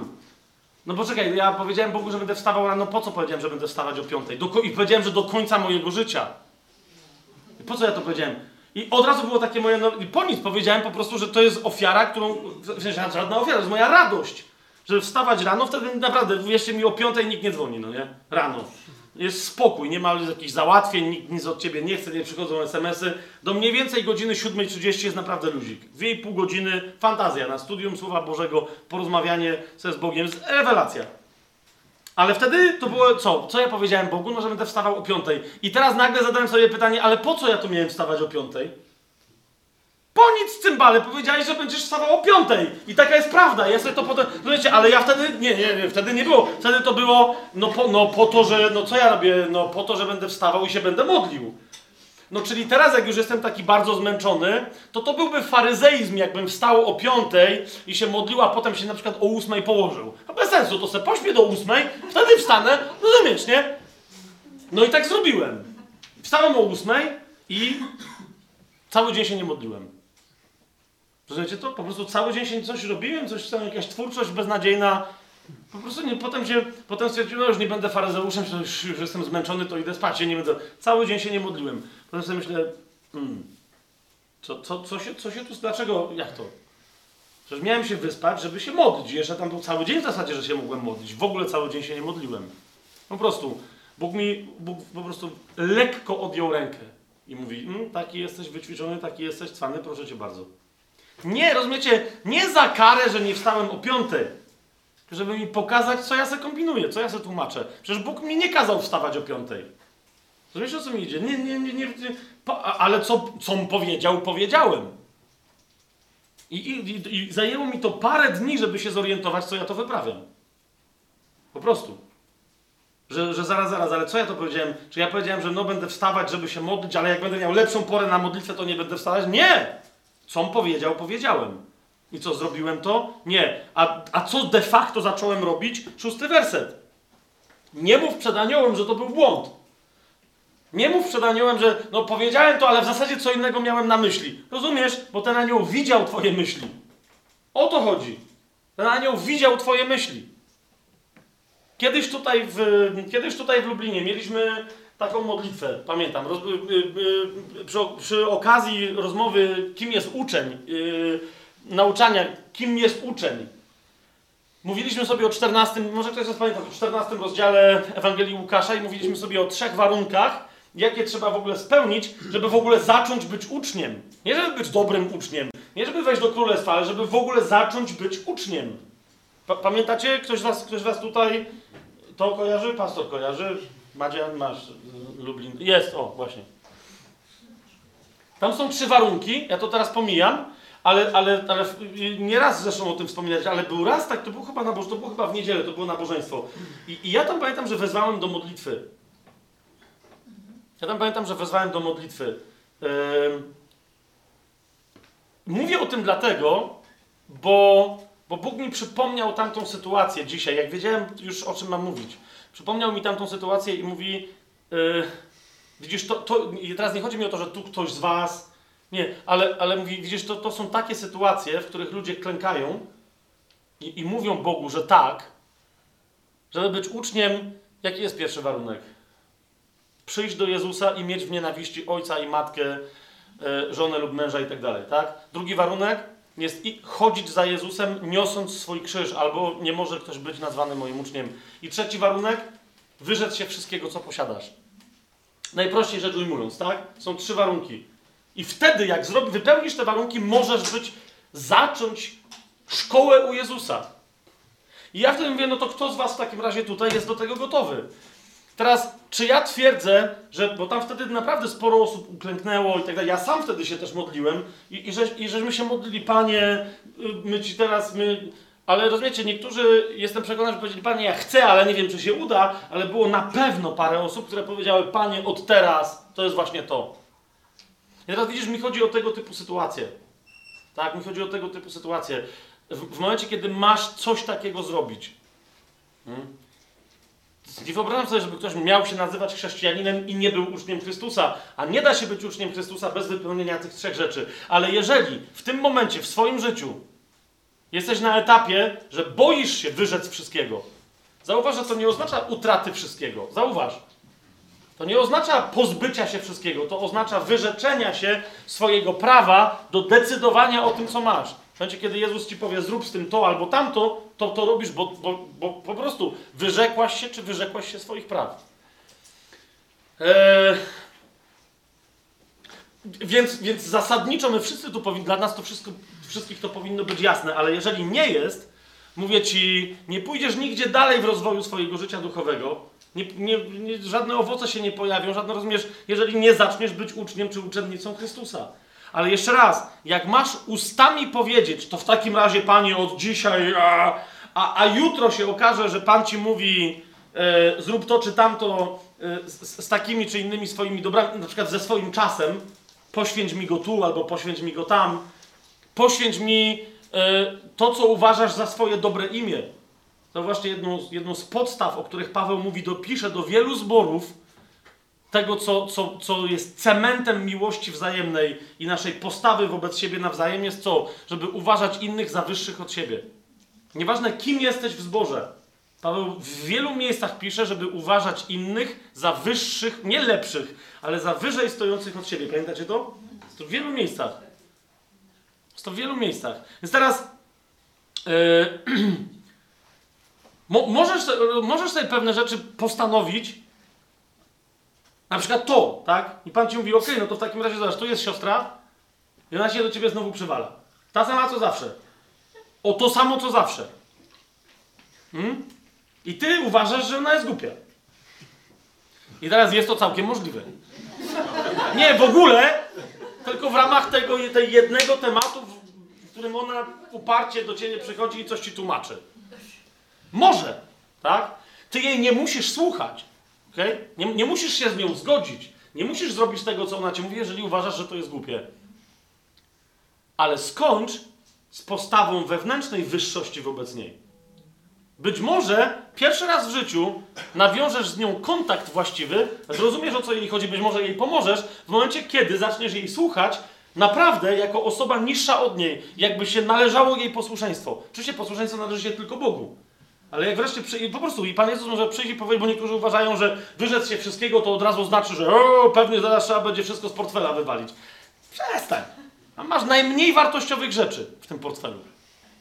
To może być dokładnie to. Rozumiesz? To może być dokładnie to. Może przyjść Pan Jezus, zresztą najczęściej tak jest. Pan Jezus przychodzi i pokazuje Ci Twoją relację z kimś, kogo z całego stada Bożego, z całej trzody Bożej, kogo uważasz za największą, yy, najgorszą, najbardziej śmierdzącą owcę. Ergo Stegen yy, mówił, że przy całym swoim nawróceniu, od którego się zaczęło później wielkie przebudzenie w RPA, on mówi, że w pewnym momencie już za wszystkie możliwe rzeczy w swoim życiu pokutował. No tak się napokutował, że rozumiecie, że się kompletnie jako pastor uwolnił. To były te czasy, że pastor musiał w krawacie chodzić i on kiedyś przyszedł na jedno nabożeństwo bez krawata, więc wtedy uznał, wow, to już jestem absolutnie uwolniony od wszelkiej religii. Już się tak nawróciłem, że się bardziej nie da. I pojechał na jakąś mis- cuda, znaki, wszystkie rzeczy się zaczęły dziać. Pojechał gdzieś tam na, na jakieś głoszenie. Przyszedł do niego Pan Jezus bardzo smutny. Bardzo smutny i mówi, Erlo, co ty robisz? Co? Głoszę, są znaki, są nawrócenia, pokutowałem, głoszę bez krawata, halo. Nawet lekko nieogolony byłem w misji, nie, nie wziął narzędzi do golenia się, mówi, Panie Jezu, co jeszcze, co jeszcze miałbym naprawić? A on, a on mu mówi, no nawróć się, musisz pokutować. Dalej? Ja Mówi, z czego? Coś, coś źle głoszę? Co się stało? Wiecie, co mu pokazał? Noc. Otóż e, na tej misji było paru głosicieli. On był jednym z tam z najważniejszych, przynajmniej w swoim rozumieniu, ale pewnie i w rozumieniu innych. I dostał pokój z innym, mniej ważnym kaznodzieją, który chrapał. I w jednej chwili Jezus mu pokazał jego serce. Mówi, widziałeś, pamiętasz to? I on, on zobaczył swoje myśli wtedy. Zmęczony, po całym dniu głoszenia, ze świadomością, że jutro będzie głosić jeszcze dłużej. Leżał, nie mógł spać, bo tamten chrapał. Tam, wiecie, ci co chrapią, to jest w ogóle mistrzostwo świata. Ci co chrapią, im to nie przeszkadza, ty, no w ogóle, wiesz. To jest jakieś, to jest niesprawiedliwe. No w każdym razie. Więc ten leżał i zaczął sobie myśleć. To za bezczelny typ jak chrapie. Ale potem sobie przypomniał, że już wiele pokutował i jest nawrócony. Ja, ja chodzi mi o to, że Ergo to potem, wiecie, sam o tym mówił. Yy, więc dlatego ja to powtarzam, nie, to nie jest jakaś tajemnica. I on sobie potem pomyślał, jak ja myślę o moim bracie. Przecież on nie wie, że chrapie. Może i wie, może powinien coś z tym zrobić, może powinien spać na brzuchu. No ale dobrze, może nie wie. Może nikt mu do tej pory w życiu nie powiedział, że on chrapie. Więc nie jego wina. Ale skądinąd wiem, że główny pastor tego zboru, który nas zaprosił, wiedział o tym, że on chrapie. I mnie z nim położył w jednym pokoju. A wie dobrze o tym, że miałem dzisiaj męczący dzień. Jutro spodziewa się, że będzie jeszcze więcej owoców. Głównie ode mnie. Co on sobie myślał? I w tym stanie ducha zasnął. Wiecie, co mu Pan Jezus powiedział? cokolwiek czynisz jednemu z tych braci najmniejszych, mnie to czynisz, Erlo. Cokolwiek czynisz jednemu z tych braci moich najmniejszych, mnie to czynisz. Dalej, dalej się wywyższasz w swoim sercu. Dla ciebie najmniejszy brat to był właśnie ten pastor, który cię położył z chrapiącym kaznodzieją. To był właśnie ten pastor. Bo ktoś, o kim sobie pomyślałeś, nędza. A jak można? Jak tak można? Jak można być takim bratem wobec mnie? Jeszcze raz. Rozumiesz, y, we- w- To, widzisz, to było wezwanie Pana Jezusa do Erlo. On nie chciał od niego pieniędzy z portfela. On mu powiedział, ukusz się jeszcze jeden raz. Facet, który, wiecie, pokutował z naprawdę ostrych rzeczy. Na przykład z nienawiści do murzynów. Z rasizmu. Po prostu. On pokutował, jako pastor, tak? On pokutował z tego, pokutował za siebie i za całą prawie że denominację, tak? Że miała takie podejście, że biali to są biali. No wiecie, RPA to były czasy apartheidu, tak? To było teologicznie uzasadnione, że murzyni to jest gorsza jakaś tam rasa ludzka. No, w miarę ludzie, ale nie to co my. Więc on, wiecie, jak już się z takich rzeczy nawrócił, to on myślał, że hej, no to już takie hardkory to... A potem przyszedł Pan Jezus i on mówi, że w, nastawieniu Jezusa do Niego nie zauważył żadnej różnicy. Mówi, że Jezus był tak samo smutny, jak wtedy, kiedy mu mówił o jego rasizmie. Był dokładnie tak samo smutny, kiedy mu powiedział o jego myślach wobec, wobec tego pastora, którego położył z krapiącym kaznodzieją. W Jezusie nie było żadnej różnicy. Dalej żądał od niego, ukusz się pod moją mocną ręką, nawróć się, przestań tak myśleć. Wyrwij nie tylko te, ale korzenie tego typu myśli z twojego serca. Rozumiesz? Więc teraz patrz, ja opowiedziałem tu jakąś historię, wielu z was tu jest poruszonych i zaraz możemy sobie powiedzieć, a więc w takim razie, gdzie są twoi najmniejsi bracia? I ty za chwilę możesz paść na kolana i mówić, panie, od tej pory pracuję z pijakami, niech mnie obrzygują, idę na ulicę, pomagam kościołowi ulicznemu, niech śmierdzą, będę ich nosić na kolanach, ich i ich wszy. Je jeszcze raz, jeszcze raz, zauważ, od samego rana dzisiaj zachęcam cię, podejmij decyzję. Mam nadzieję, że niektórych z was Duch Święty dotknął w konkretnych obszarach. Co to może być za decyzja? To może być jednorazowa rzecz, to może być decyzja, którą podejmiesz jak ja do końca życia. Ale z drugiej strony mówię ci, podejmuj ją roztropnie. Ponieważ masz anioła, który pisze. Masz anioła, który nie będzie z tobą dyskutować, jak przyjdziesz i powiesz, e, sorry, mógłbyś to jakoś tam wygumować, bo to był błąd. Nie pozwól, piąty rozdział, szósty werset, żeby twoje usta przywiodły do grzechu twoje ciało i nie mów później przed aniołem, że to był błąd. Dlaczego Bóg miałby się gniewać na twoje słowa i obrócić w niwecz dzieło twoich rąk? Dla, dlaczego? Dlaczego miałoby się tak stać? Bo rozumiesz, jak Bóg pośle aniołów, oni się rozpędzą i ty powiesz, Boże, tu chcę wybudować drogę. Rozumiesz, i Bóg jak popchnie walec, to walec jedzie. I ty chcesz, żeby walec szybko utwardził ci drogę. Jak ty sobie zapomnisz, że tu miała stać droga i zaczniesz tam budować domek, wiesz o co mi chodzi? No a walec przejedzie, bo Bóg patrzy i mówi, Fabian tam, co tam, do droga, na planie jest droga.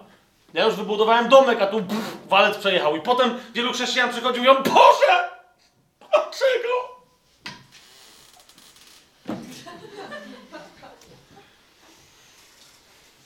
Dlaczego ja? Dlaczego? No bo... Jak dlaczego? Orientuj się, co ci zapisują. Orientuj się, jakie plany przedstawiasz w niebie w poniedziałek i czy je dalej pamiętasz w środę.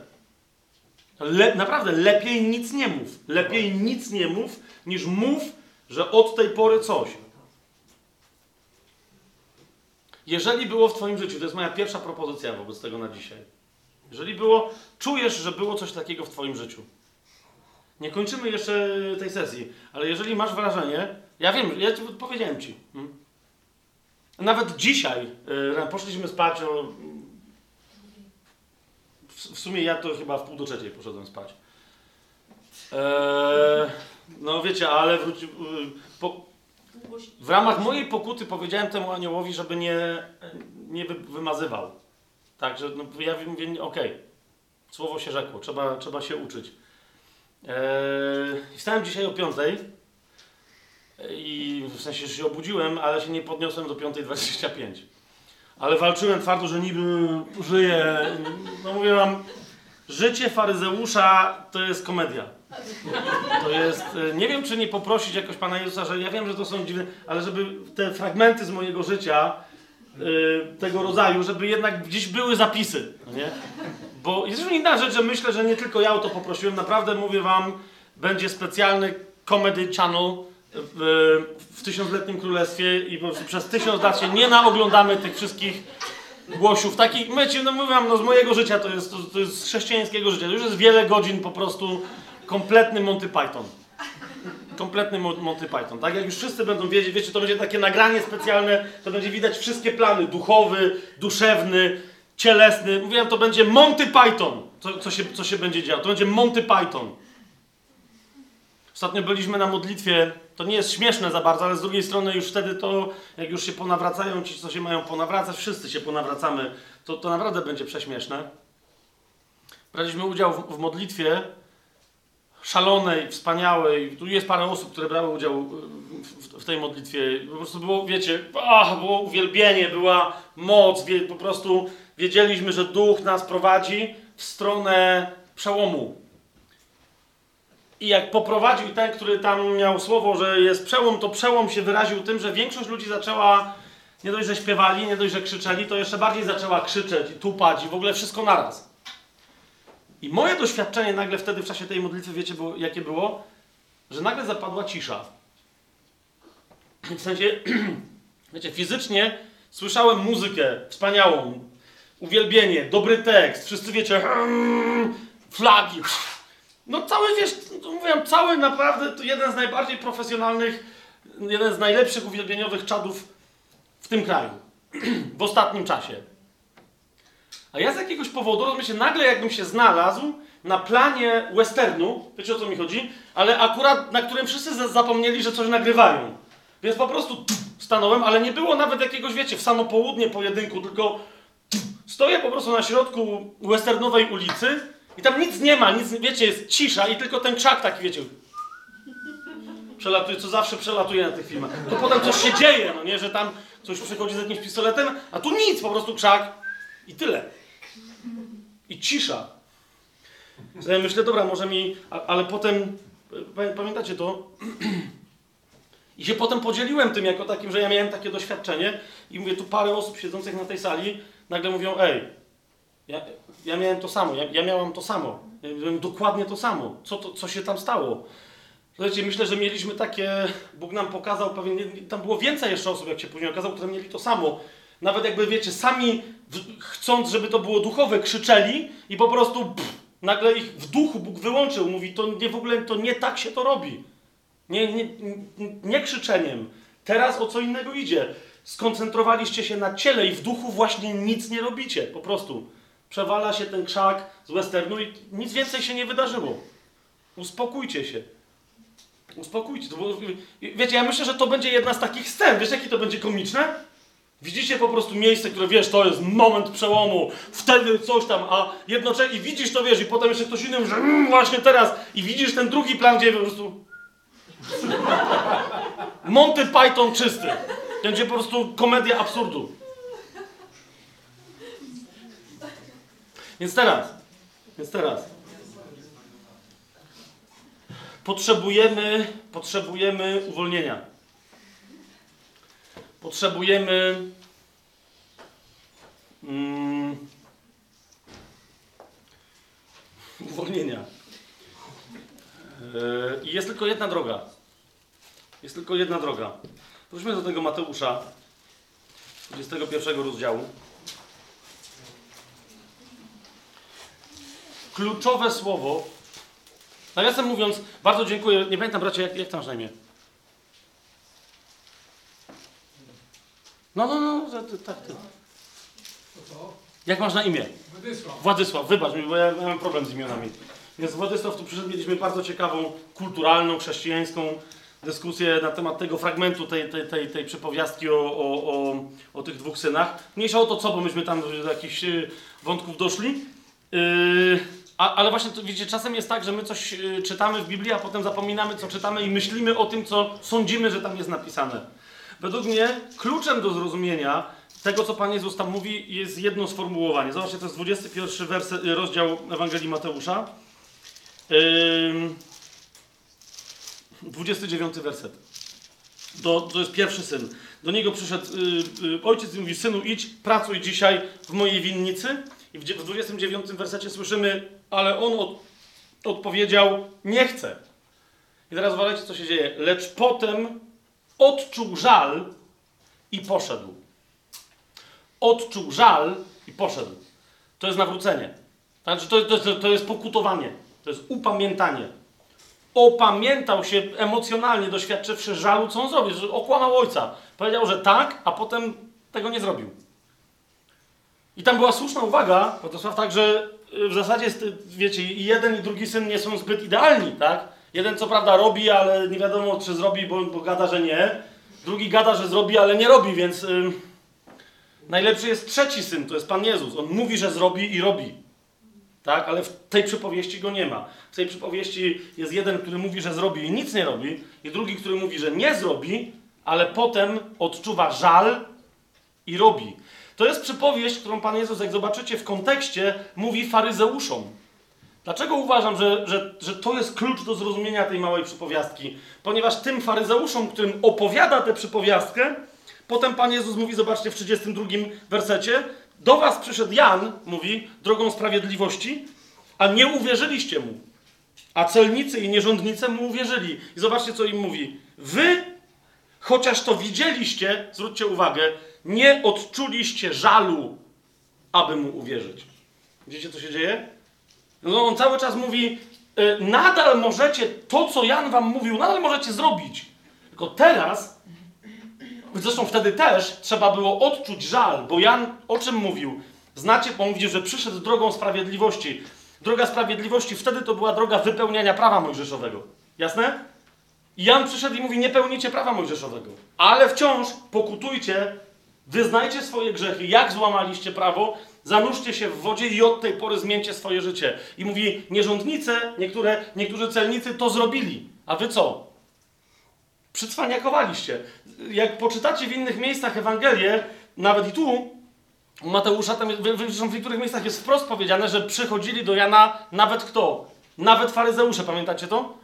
A więc wykonali pewien obrzęd. Przyszli do Jana, coś tam powiedzieli, zostali ochrzczeni chrztem Janowym, a Jezus im mówi, no właśnie to jest to. Coś powiedzieliście, ale tak naprawdę Janowi nie uwierzyliście. Cała kasta faryzeuszy nie uwierzyliście. Nie, i, I nie czujecie nadal żadnego żalu. Wtedy nie odczuliście i dalej nie czujecie. A nie czując tego żalu, nie uwierzycie. A bez wiary, wiecie, wszystko, wszystko. Od momentu, kiedy Pan Jezus przyszedł, wszystko i od momentu, kiedy krzyknął na krzyżu, wykonało się, od tego momentu wszystko dzieje się tylko i wyłącznie przez wiarę. Każdy duchowy wzrost dla tych, którzy są zbawieni z wiary, nadal każdy duchowy wzrost jest tylko i wyłącznie w kolejnych krokach wiary. Nie da się postępować inaczej, jak tylko przez wiarę. Wiarą bowiem postępujemy, mówi Słowo Boże w innym miejscu Paweł do Koryntian, wiarą bowiem postępujemy, nie oglądaniem zmysłowym. A więc, nawet jeżeli, myślę, że to nie, nie nawet jeżeli, myślę, że się zdarzyło, już będziemy kończyć, tylko to, to jest ważne. Myślę, że się zdarzyło w Twoim życiu, tak jak i w moim, że po, nie obiecać coś Bogu. Rozumiesz, bo Bóg cię traktuje poważnie. Jemu się nie obiecuje. Z Bogiem nie ma obiecanek, cacanek. Po prostu jak mówisz coś Bogu, to on to traktuje poważnie. I anioł zapisuje, bo cię traktuje poważnie. A więc jeżeli zdarzyło się w twoim życiu obiecać coś Bogu, a ty może nawet tego nie pamiętasz, ale to jest zapisane, to nie jest żaden zapis dłużny, który cię obciąża. Ale to jest czas najwyższy, żeby się do tego przyznać. To jest czas najwyższy, żeby pożałować tego, że się zbyt pochopnie wypowiedziało jakieś słowo, a następnie za tym własnym słowem się nie poszło. To jest czas najwyższy, żeby uznać, tak jak ja musiałem uznać, pewnie jeszcze w paru aspektach będę musiał uznać, że powiedziałem słowo twierdząc, że się opieram na łasce, a tak naprawdę po raz kolejny zaufałem sobie, że teraz to ja już dam radę. Teraz to ja już mogę. Więc jeszcze raz, to jest czas najwyższy, żeby przyznać przed... Bo dlaczego gdzieś padło słowo, a potem nie jesteś mu wierna, czy nie jesteś mu wierny?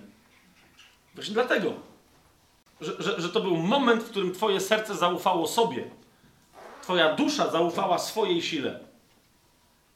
A zatem moja propozycja teraz jest taka, żebyśmy nie szli jeszcze na żadną przerwę, mm, ale naprawdę parę minut poświęcili na modlitwę do Ducha Świętego teraz, żeby nam pokazać, nie, nie nam, ty się pomódl o siebie, nie módl się teraz za innych, pomódl się o siebie. Duchu Święty, pokaż mi, pokaż mi w moim życiu, czy były takie momenty, kiedy w, ramach swojej gorliwości ja coś powiedziałem, postanowiłem, postanowiłem, coś, coś się miało dziać.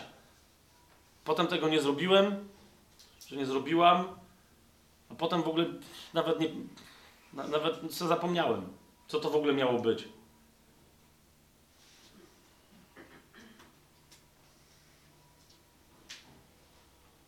Duchu Święty, przyjdź i po, pokaż, pokaż mi te momenty.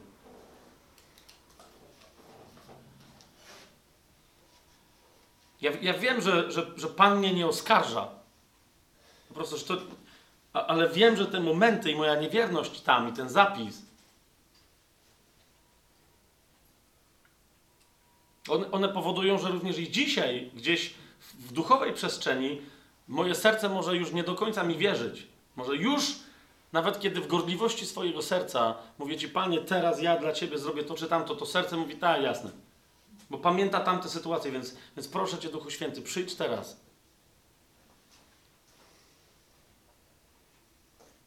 Przyjdź i pokaż mi te momenty i daj mi, daj mi pokutować za tamte momenty. Daj mi żal w sercu.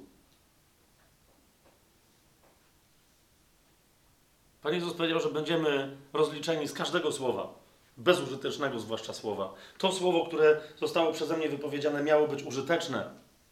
Miało być początkiem czegoś w moim życiu, a, a, a do niczego nie doprowadziło. Nie chcę być z tego rozliczony. Jeżeli, jeżeli to jest słowo, które wciąż może być wypełnione, to mi przypomnij Duchu Święty to słowo.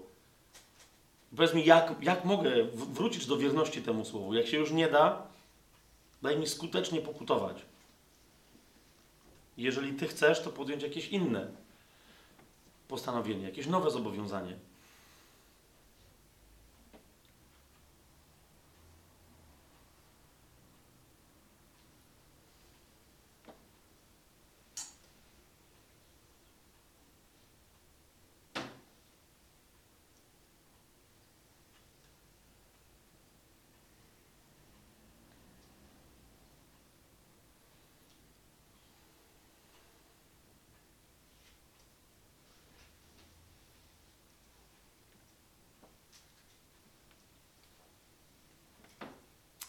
Duchu Święty, Słowo Boże nas poucza, że tak jak Księga Przysłów na przykład, że we władzy naszego języka jest i śmierć i życie.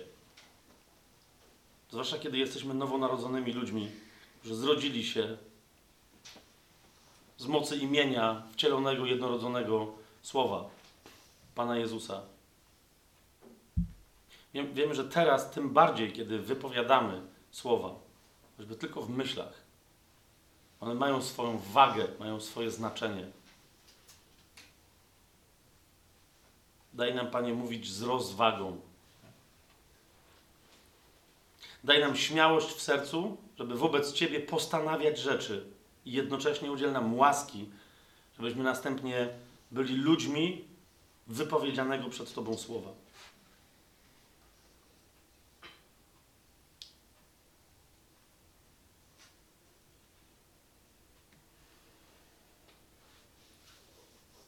Jeżeli trzeba, Panie, oddajemy Ci, przynajmniej ja oddaję Ci dzisiaj czas, kiedy tylko będzie można. Pracuj cały czas w moim sercu. Jutro też. Nie, niech, się, niech się ta historia we mnie oczyści. Przypomnij mi te wszystkie słowa. Daj pokutować, gdzie trzeba pokutować. Daj wrócić do, do praktykowania tego, co Ci obiecałem, tak jak obiecałem. Dzięki Ci, Duchu Święty, za to, że wysłuchałeś tej naszej modlitwy. I skończymy tą sesję.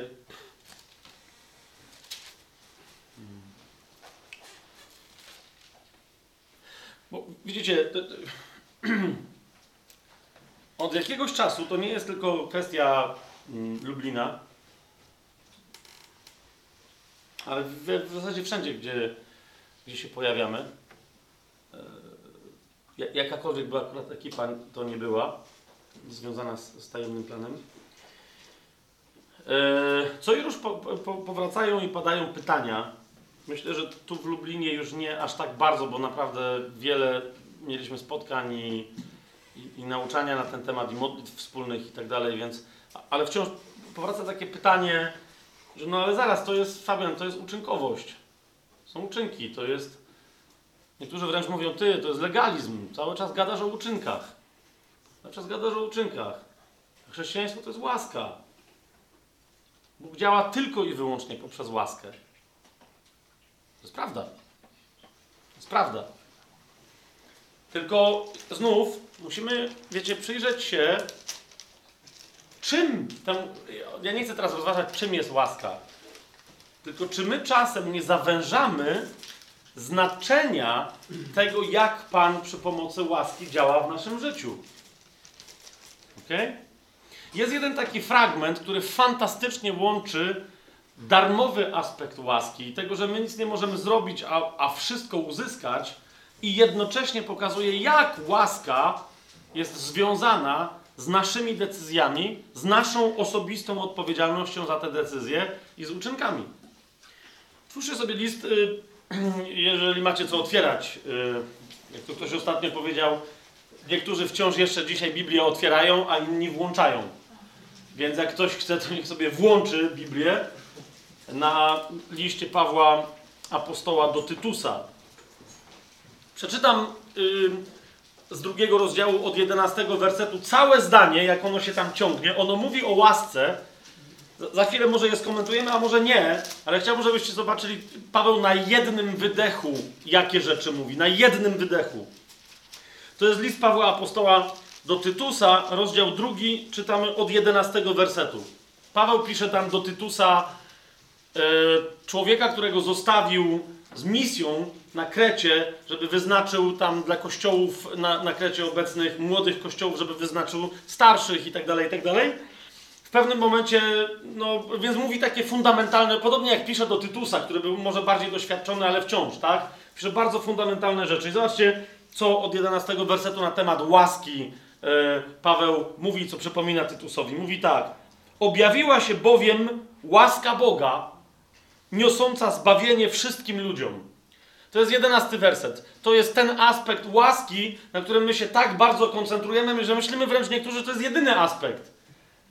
Łaska niosąca zbawienie wszystkim ludziom jest łaską, którą się uzyskuje przez akt wiary, nie przez zrobienie czegokolwiek. Amen? To jest akt wiary.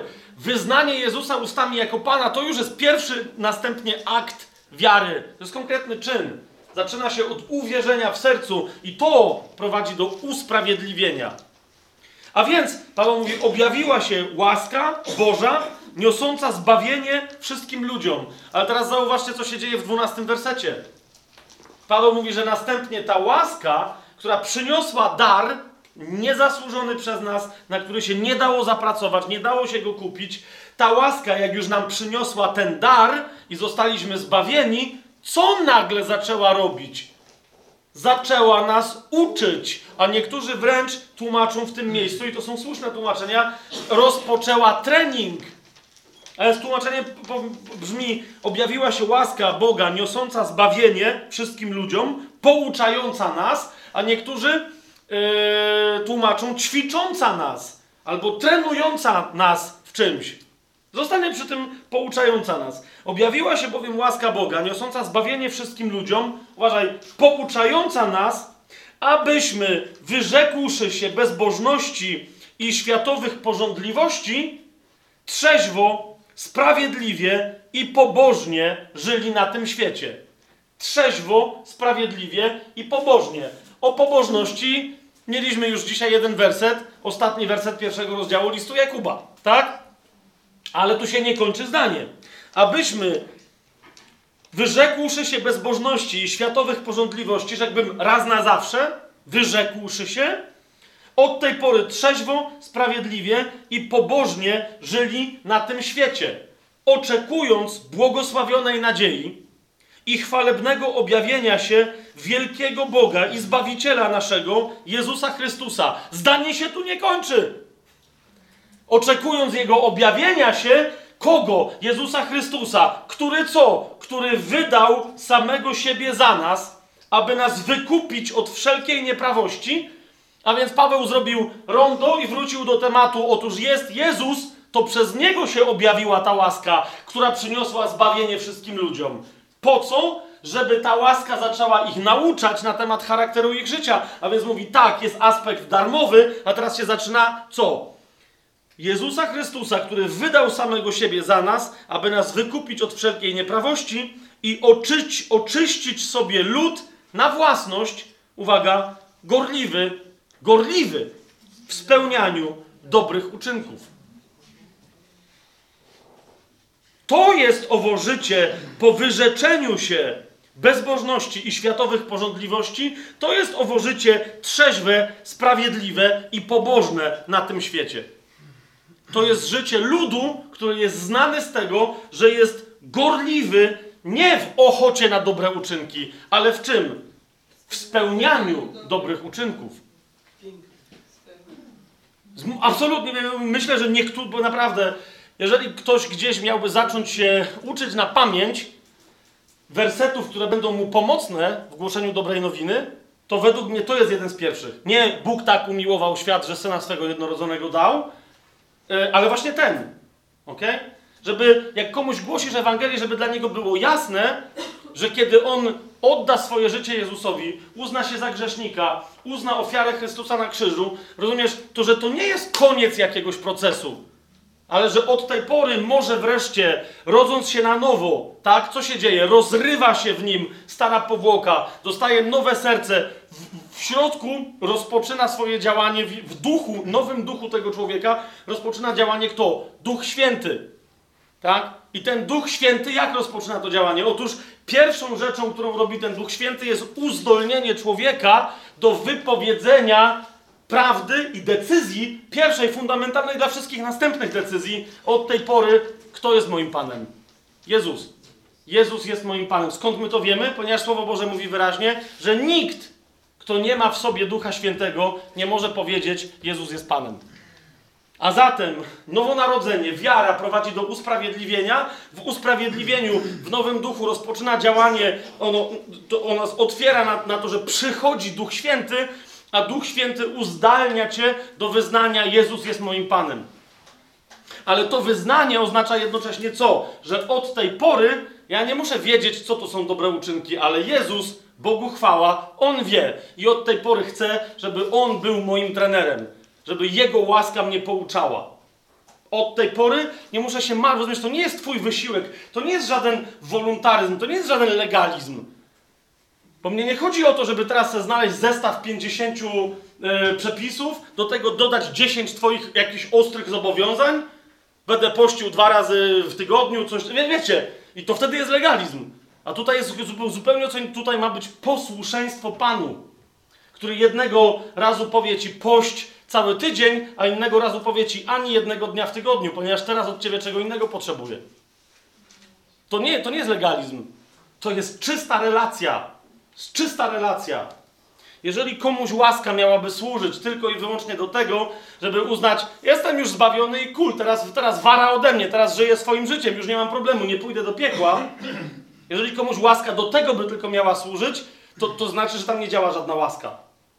Po czym poznasz łaskę? Po owocach.